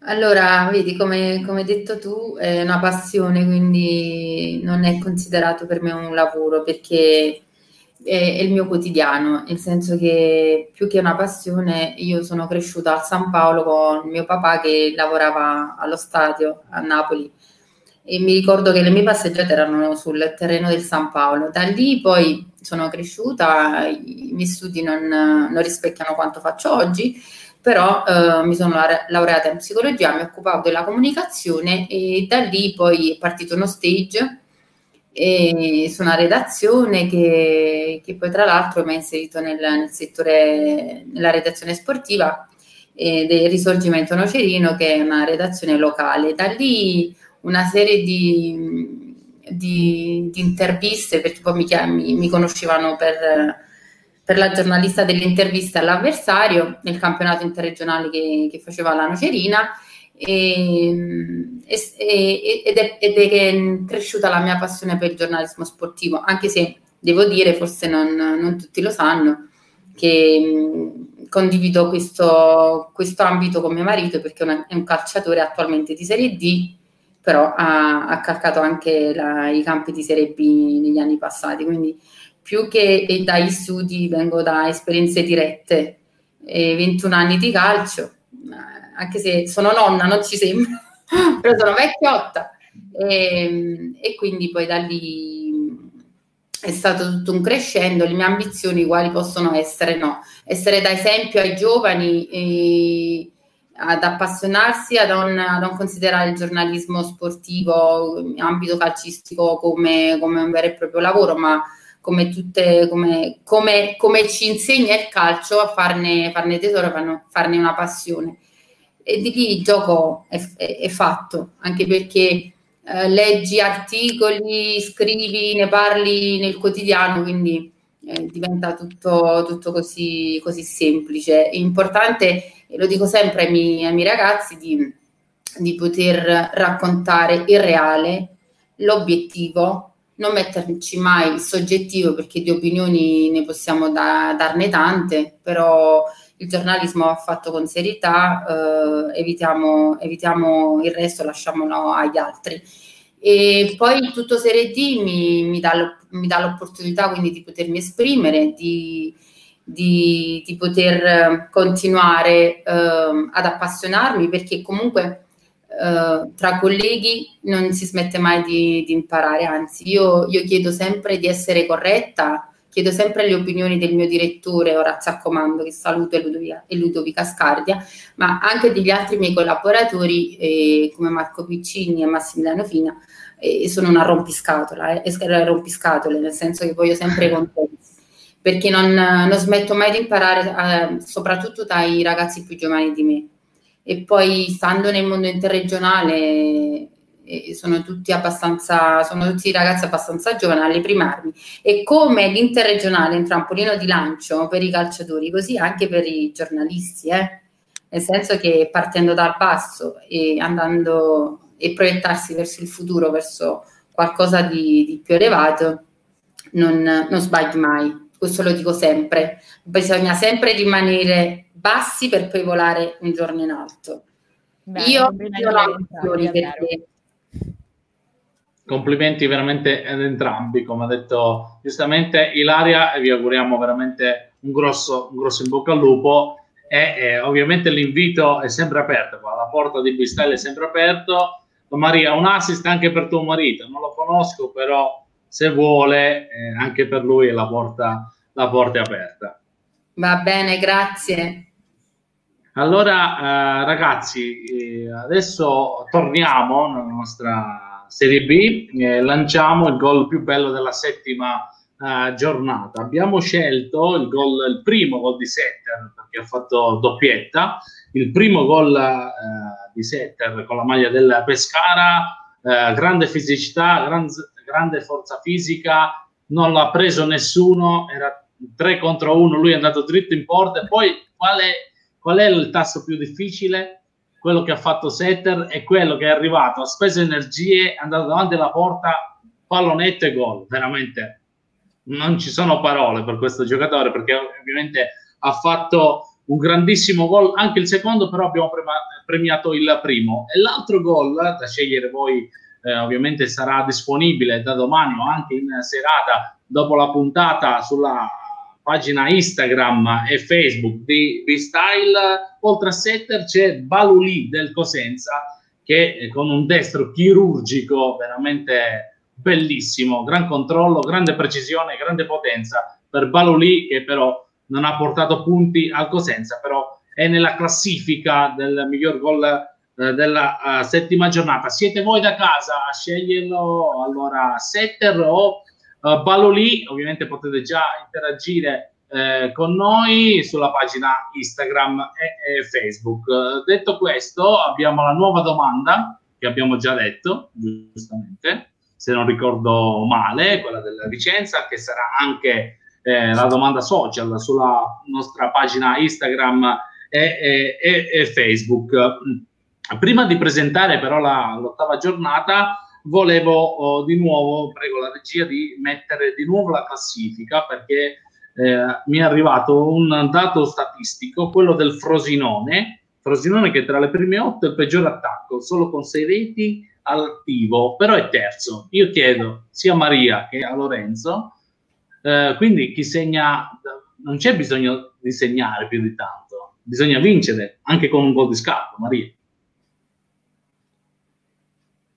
Allora, come, come, come segni, segni, basta che segni. Come, come, cioè, nel senso che eh, a volte ci sono le partite bruttissime e, e, invece poi la squadra dice che non ha, non ha creato palli gol, magari una palla inattiva e si porta il risultato a casa.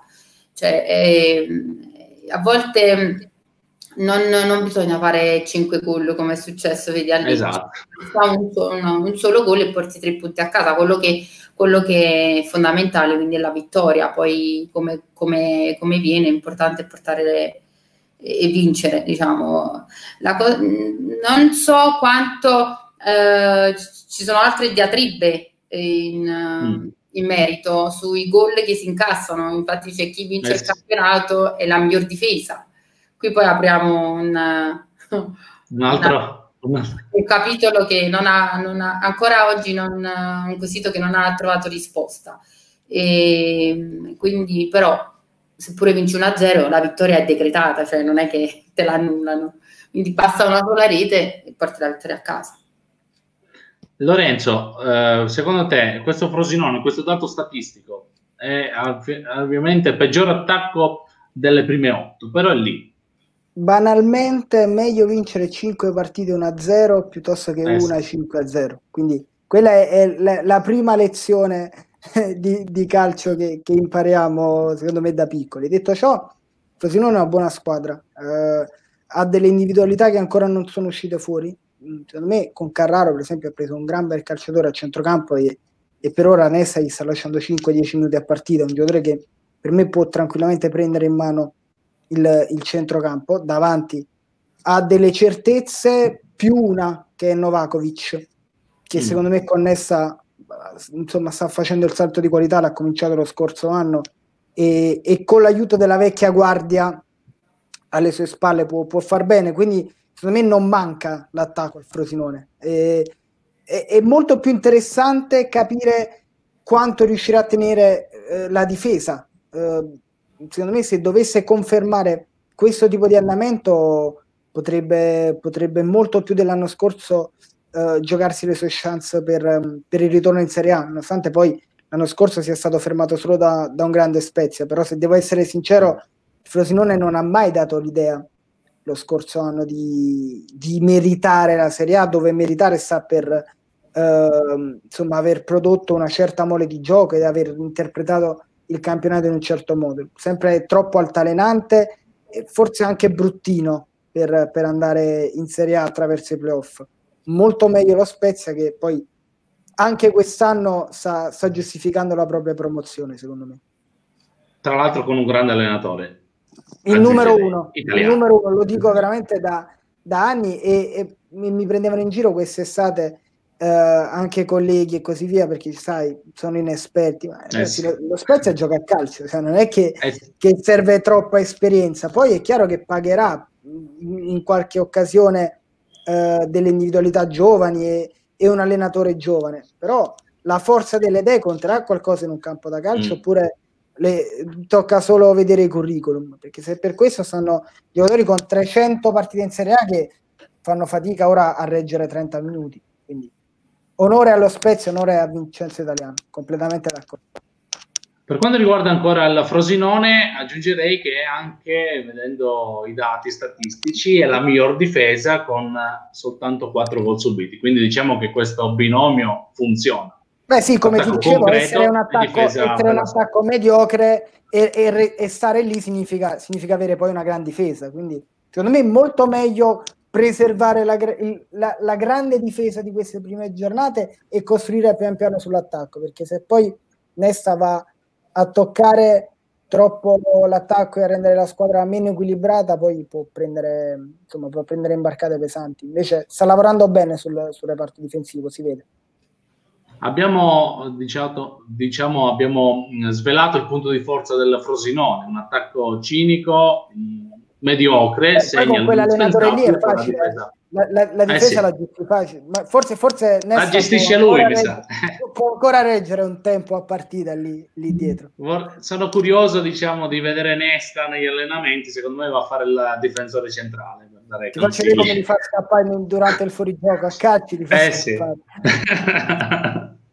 e poi un'altra cosa che aggiungerei che in questo campionato eh, do ancora merito alla società perché mantengono, a parte il Brescia, che comunque secondo me sono andati uh, ulteriori motivi oltre ai risultati, eh, di, di, dare fiducia agli allenatori, perché secondo me in passato un della situazione, per esempio, uh, per esempio con il Frosinone, magari in un'altra stagione avrebbe lasciato la panchina. Invece Frosinone ha dato fiducia a Alessandro Nesta, così anche Brocchi, perché comunque Brocchi è stato anche in, eh, in discussione all'inizio del campionato. Io sono curioso Bonza... di Toscano, Francesco. Sono curioso di, di Toscano, mm. della Regina, non so voi cosa ne pensate, perché lì ho qualche... No, io guarda, io guarda, per quanto riguarda Toscano, anche lì c'è posizione forte, forte della società, perché comunque ha lasciato carta bianca al tecnico, al direttore sportivo.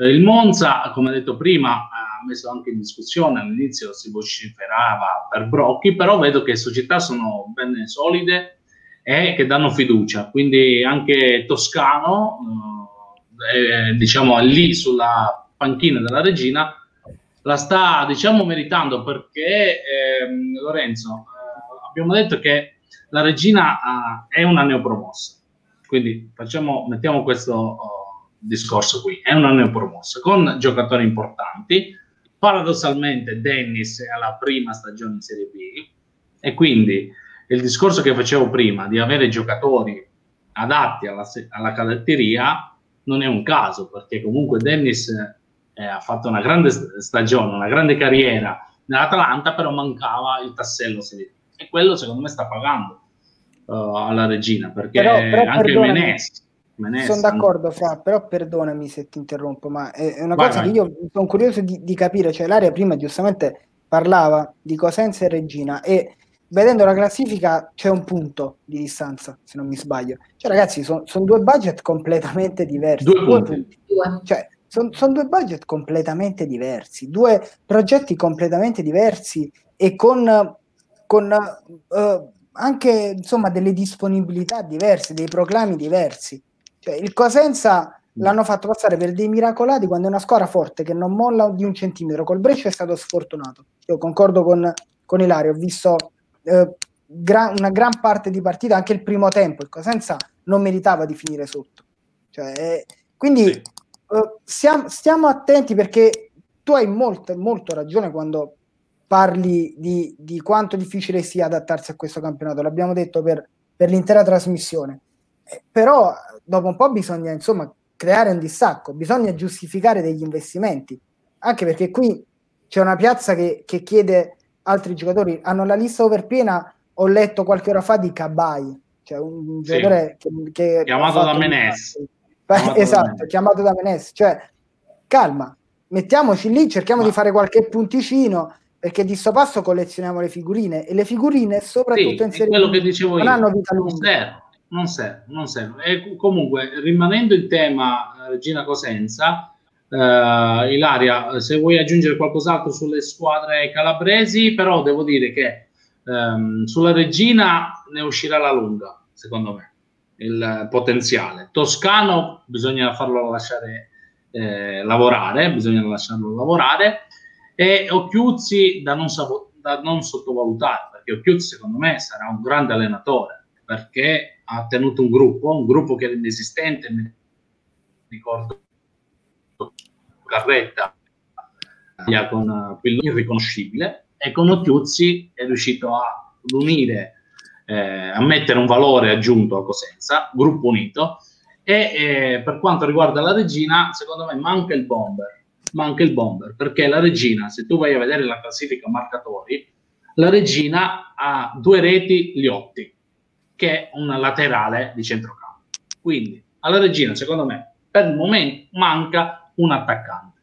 L'hanno attaccante che forse... Però, perché l'hanno preso loro, lo avevano l'attaccante, sì, l'hanno sbagliato. Sì, sì, e, sì. allora è un problema. Però, dico, critico, perché loro con l'attaccante critico... hanno molti più soldi di altre società, correggetemi sì, sbaglio, sì, sì, sì, davanti. Sì, sì, sì, ma io alzo le mani. Hanno sbagliato sul, su questa scelta. Appunto, io ripeto, prendi un attaccante, eh, non sono ripetitivo, ma Massimo Coda. Massimo Coda, esatto, Massimo Coda, della situazione che conosce la Serie B, fa gol in Serie B e se vuoi un progetto che devi vincere subito in Serie B, ti prendi gente esperta di Serie B.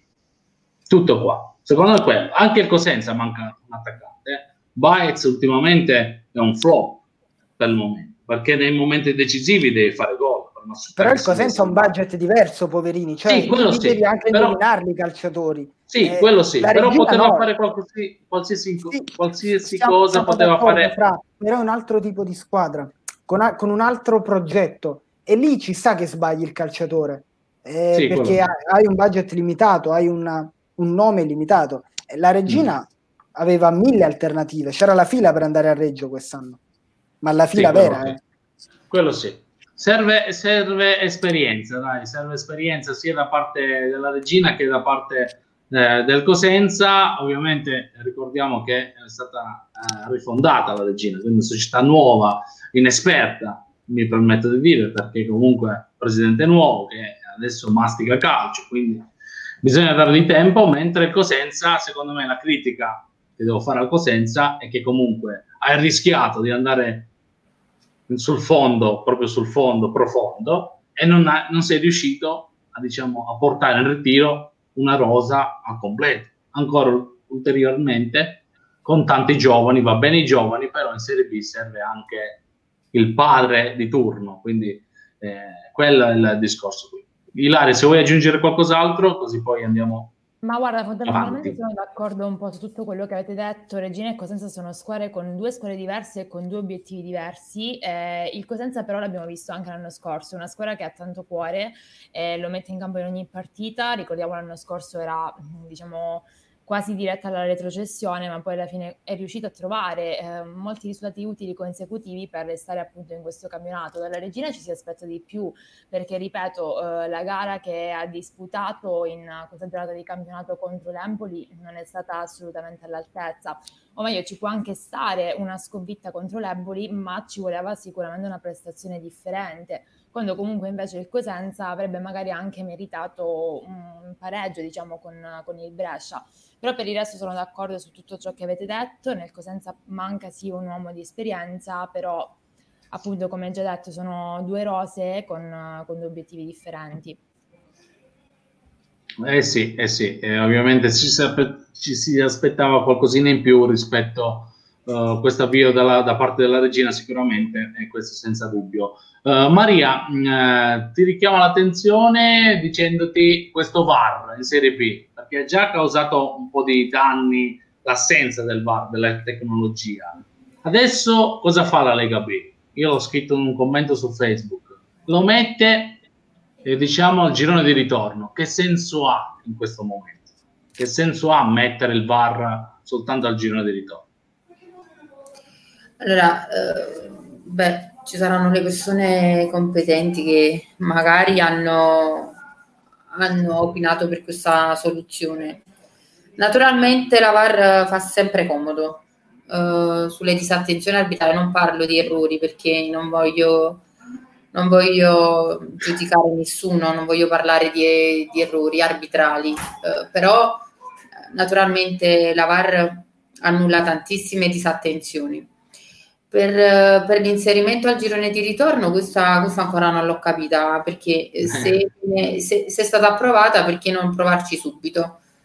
Probabilmente perché eh, alcune cioè, le partite già disputate sono state disputate senza lavare, quindi senza giudizio, eh, senza un giudizio eh, oggettivo, ma soggettivo e pertanto per una questione di equità, secondo me, finire, finire questo girone, così come, ehm, come, già sono state valutate dal, dal, dal, dall'arbitro e dai direttori di gara, eh, terminarlo, terminarlo in questo modo. E, partendo così da zero al girone di ritorno.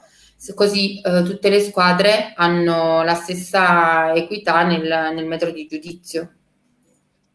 Eh, Lorenzo, tuo parere? Perché secondo me o lo metti prima all'inizio campionato, perché adesso i punti eh, dove ci sono stati gli errori. Perché sono, d'accordo, sono, stati, sono d'accordo con voi, ragazzi. Io sono completamente bisogna... d'accordo con voi. Aggiungo solo una cosa. Con il VAR hanno fatto dei danni concettuali proprio, cioè lo mettiamo, non lo mettiamo lo mettiamo sì. in A, lo mettiamo ai playoff, facciamo che lo mettiamo solo i giorni dispari, cioè non, non sì. sapevano cosa fare. Allora, non è un problema certamente economico, nel senso che eh, il VAR è sostenibile per una lega come la, la Serie B, deve esserlo. Ora, lo dovevi mettere dall'inizio? Sì, assolutamente sì. Ora volevi certo. sperimentarlo un girone in A, volevi, volevi fare un anno di A e poi subito in B. Hanno aspettato troppo. Però facciamogli mettere il VAR perché sennò questi non lo mettono più. Quindi va bene sì, così, sì. lo mettiamo dal ritorno, qualcuno avrà pagato le conseguenze anche quando poi sento dire eh, però il VAR fuori gioco di un capello. Beh ragazzi, ma un'oggettività bisogna... La tecnologia, eh, perché, sì. perché, se metti poi il margine di 3 centimetri, chi ha 3 centimetri un capello in fuori gioco, eh, sì. eh. eh, cioè, se li taglia in campo. Quindi va bene così, eh. mettiamo eh, la matematica e il raziocinio prim- al primo posto e, e facciamo prevalere insomma questo. Quindi sono d'accordo con voi, non ha molto senso, però ho paura che, che, che possano poi tardare ulteriormente, quindi meglio pri- prima che mai.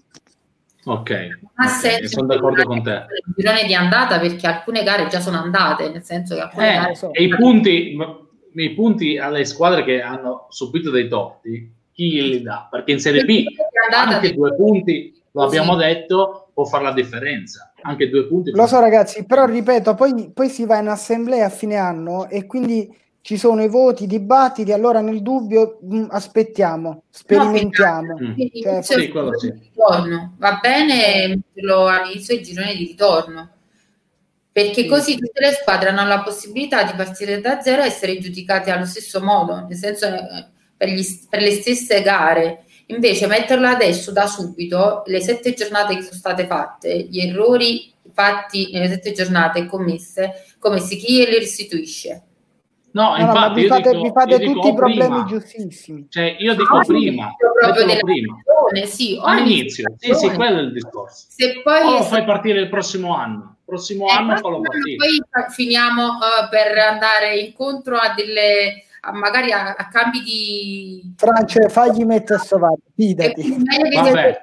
allora un appello vai c'è pure il mio consenso no veramente a nome di B-Style mi permetto di dire a questo punto ma eh, cioè proprio il nome di, del raziocinio Dio santo si può mettere no? e mettiamolo cioè, eh, qual è il problema? Non è un problema economico, non è logistico, non ci sono problemi di, di, di questo genere mettiamo il VAR e diamo uniformità di giudizio, fermo restando che chi guarda la B e non guarda la A si renderà conto successivamente che ci sarà da discutere anche con, con il video assistant referee, cioè, ma senza dubbio, sempre, che poi sempre. ci sono le interpretazioni sempre, perché non è intervenuto, ma quello sarà sempre così, però almeno sul eh fuorigioco, sì. sul gol non gol, siamo, siamo sereni, siamo sereni. Comunque è importante. Forse da... è importante perché inserire il VAR eh, riduce tantissimo anche il comportamento dei giocatori in campo, riduce al minimo certo. eh, le, le, scorrettezze in campo, diciamo. È proprio importante. Sì, la, la gomitata più... a palla lontana, tutti quei, eh, quei, quei piccoli espedienti. Che, che, prima eh, erano sì. molto più diffusi oggettivamente, eh, ormai sì. non puoi fare più nulla che, che vieni filmato dopo un secondo.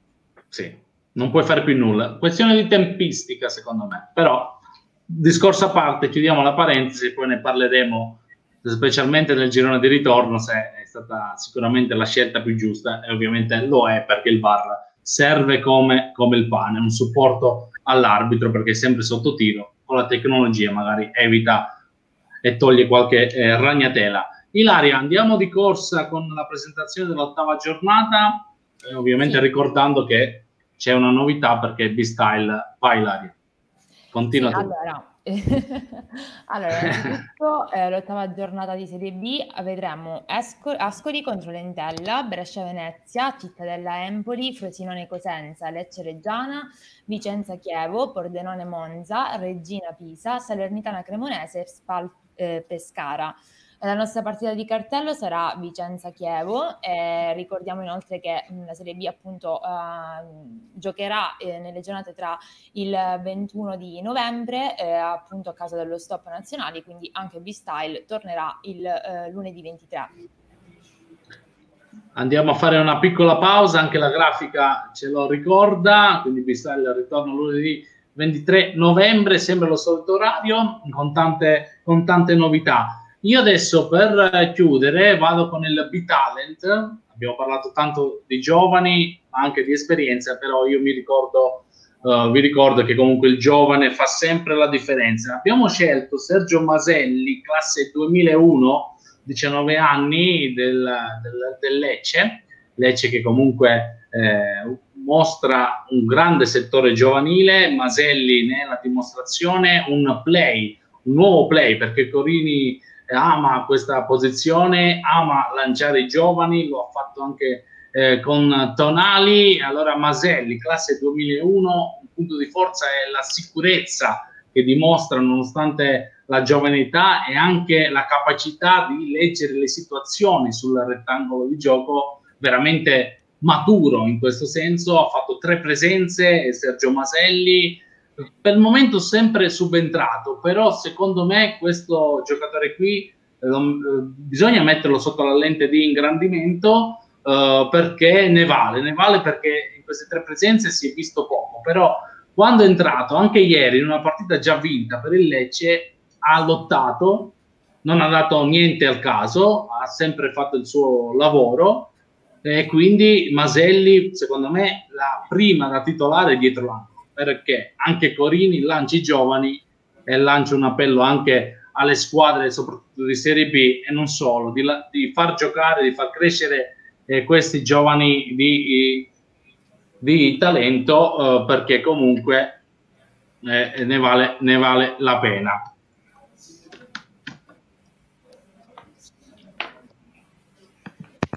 Mi sentite? Sì. sì. Avete sentito l'ultimo pezzo perché ho avuto problemi con uh, le cuffie? Ass- assolutamente sì, assolutamente sì. Tra l'altro bel giocatore lui, concordo. Ottimo, esatto. personalità, be- bel giocatore.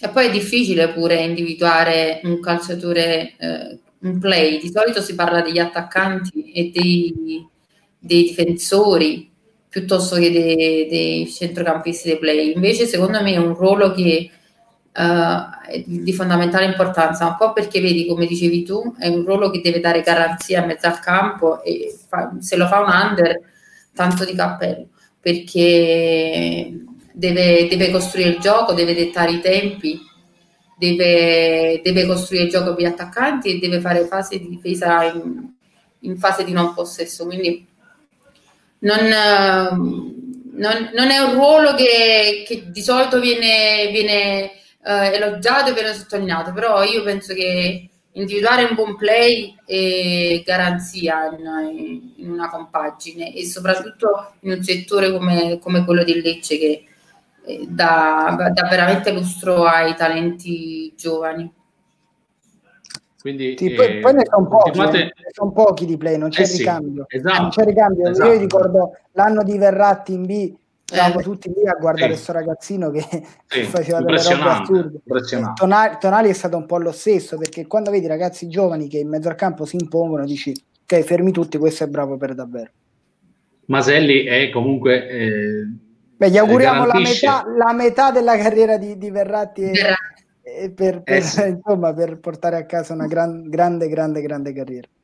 Forse anche di più, dai, perché bisogna ambire sempre al massimo. Visione di gioco veramente impressionante. A me ho seguito qualche partita. Se voi ricordate dell'Atalanta Carmona che stava sui stessi crediti. Ah, sì, Carmona, Carmona, ex regina, tra l'altro, ex regina.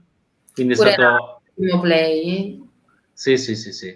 E quindi diciamo che eh, Lecce continua a visionare questi giovani e speriamo di dare il futuro, questi giovani, perché poi ci lamentiamo in nazionale, non sono giovani, non sono giovani, però Corini ed applausi, perché bisogna puntare sui giovani, anche in una partita già vinta lo devi far, uh, far giocare e anche all'inizio. Secondo me la partita da titolare, la ripeto, per Maselli è dietro l'angolo. Intanto Antonio Dicello eh, ci saluta il grande direttore di Caprio.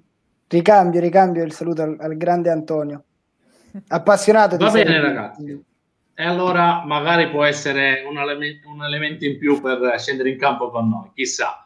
Lo scopriremo. Allora, siamo in conclusione. Intanto vi ringrazio sia Maria che a Lorenzo. Abbiamo fatto una bella chiacchierata. Spero vi sia piaciuto questo appuntamento con Freestyle e lascio l'ultima parola a Ilaria. Ringraziamo ovviamente i nostri ospiti per essere stati con noi. Vi aspettiamo lunedì 23. Buonanotte a tutti. We hope we pray for better days.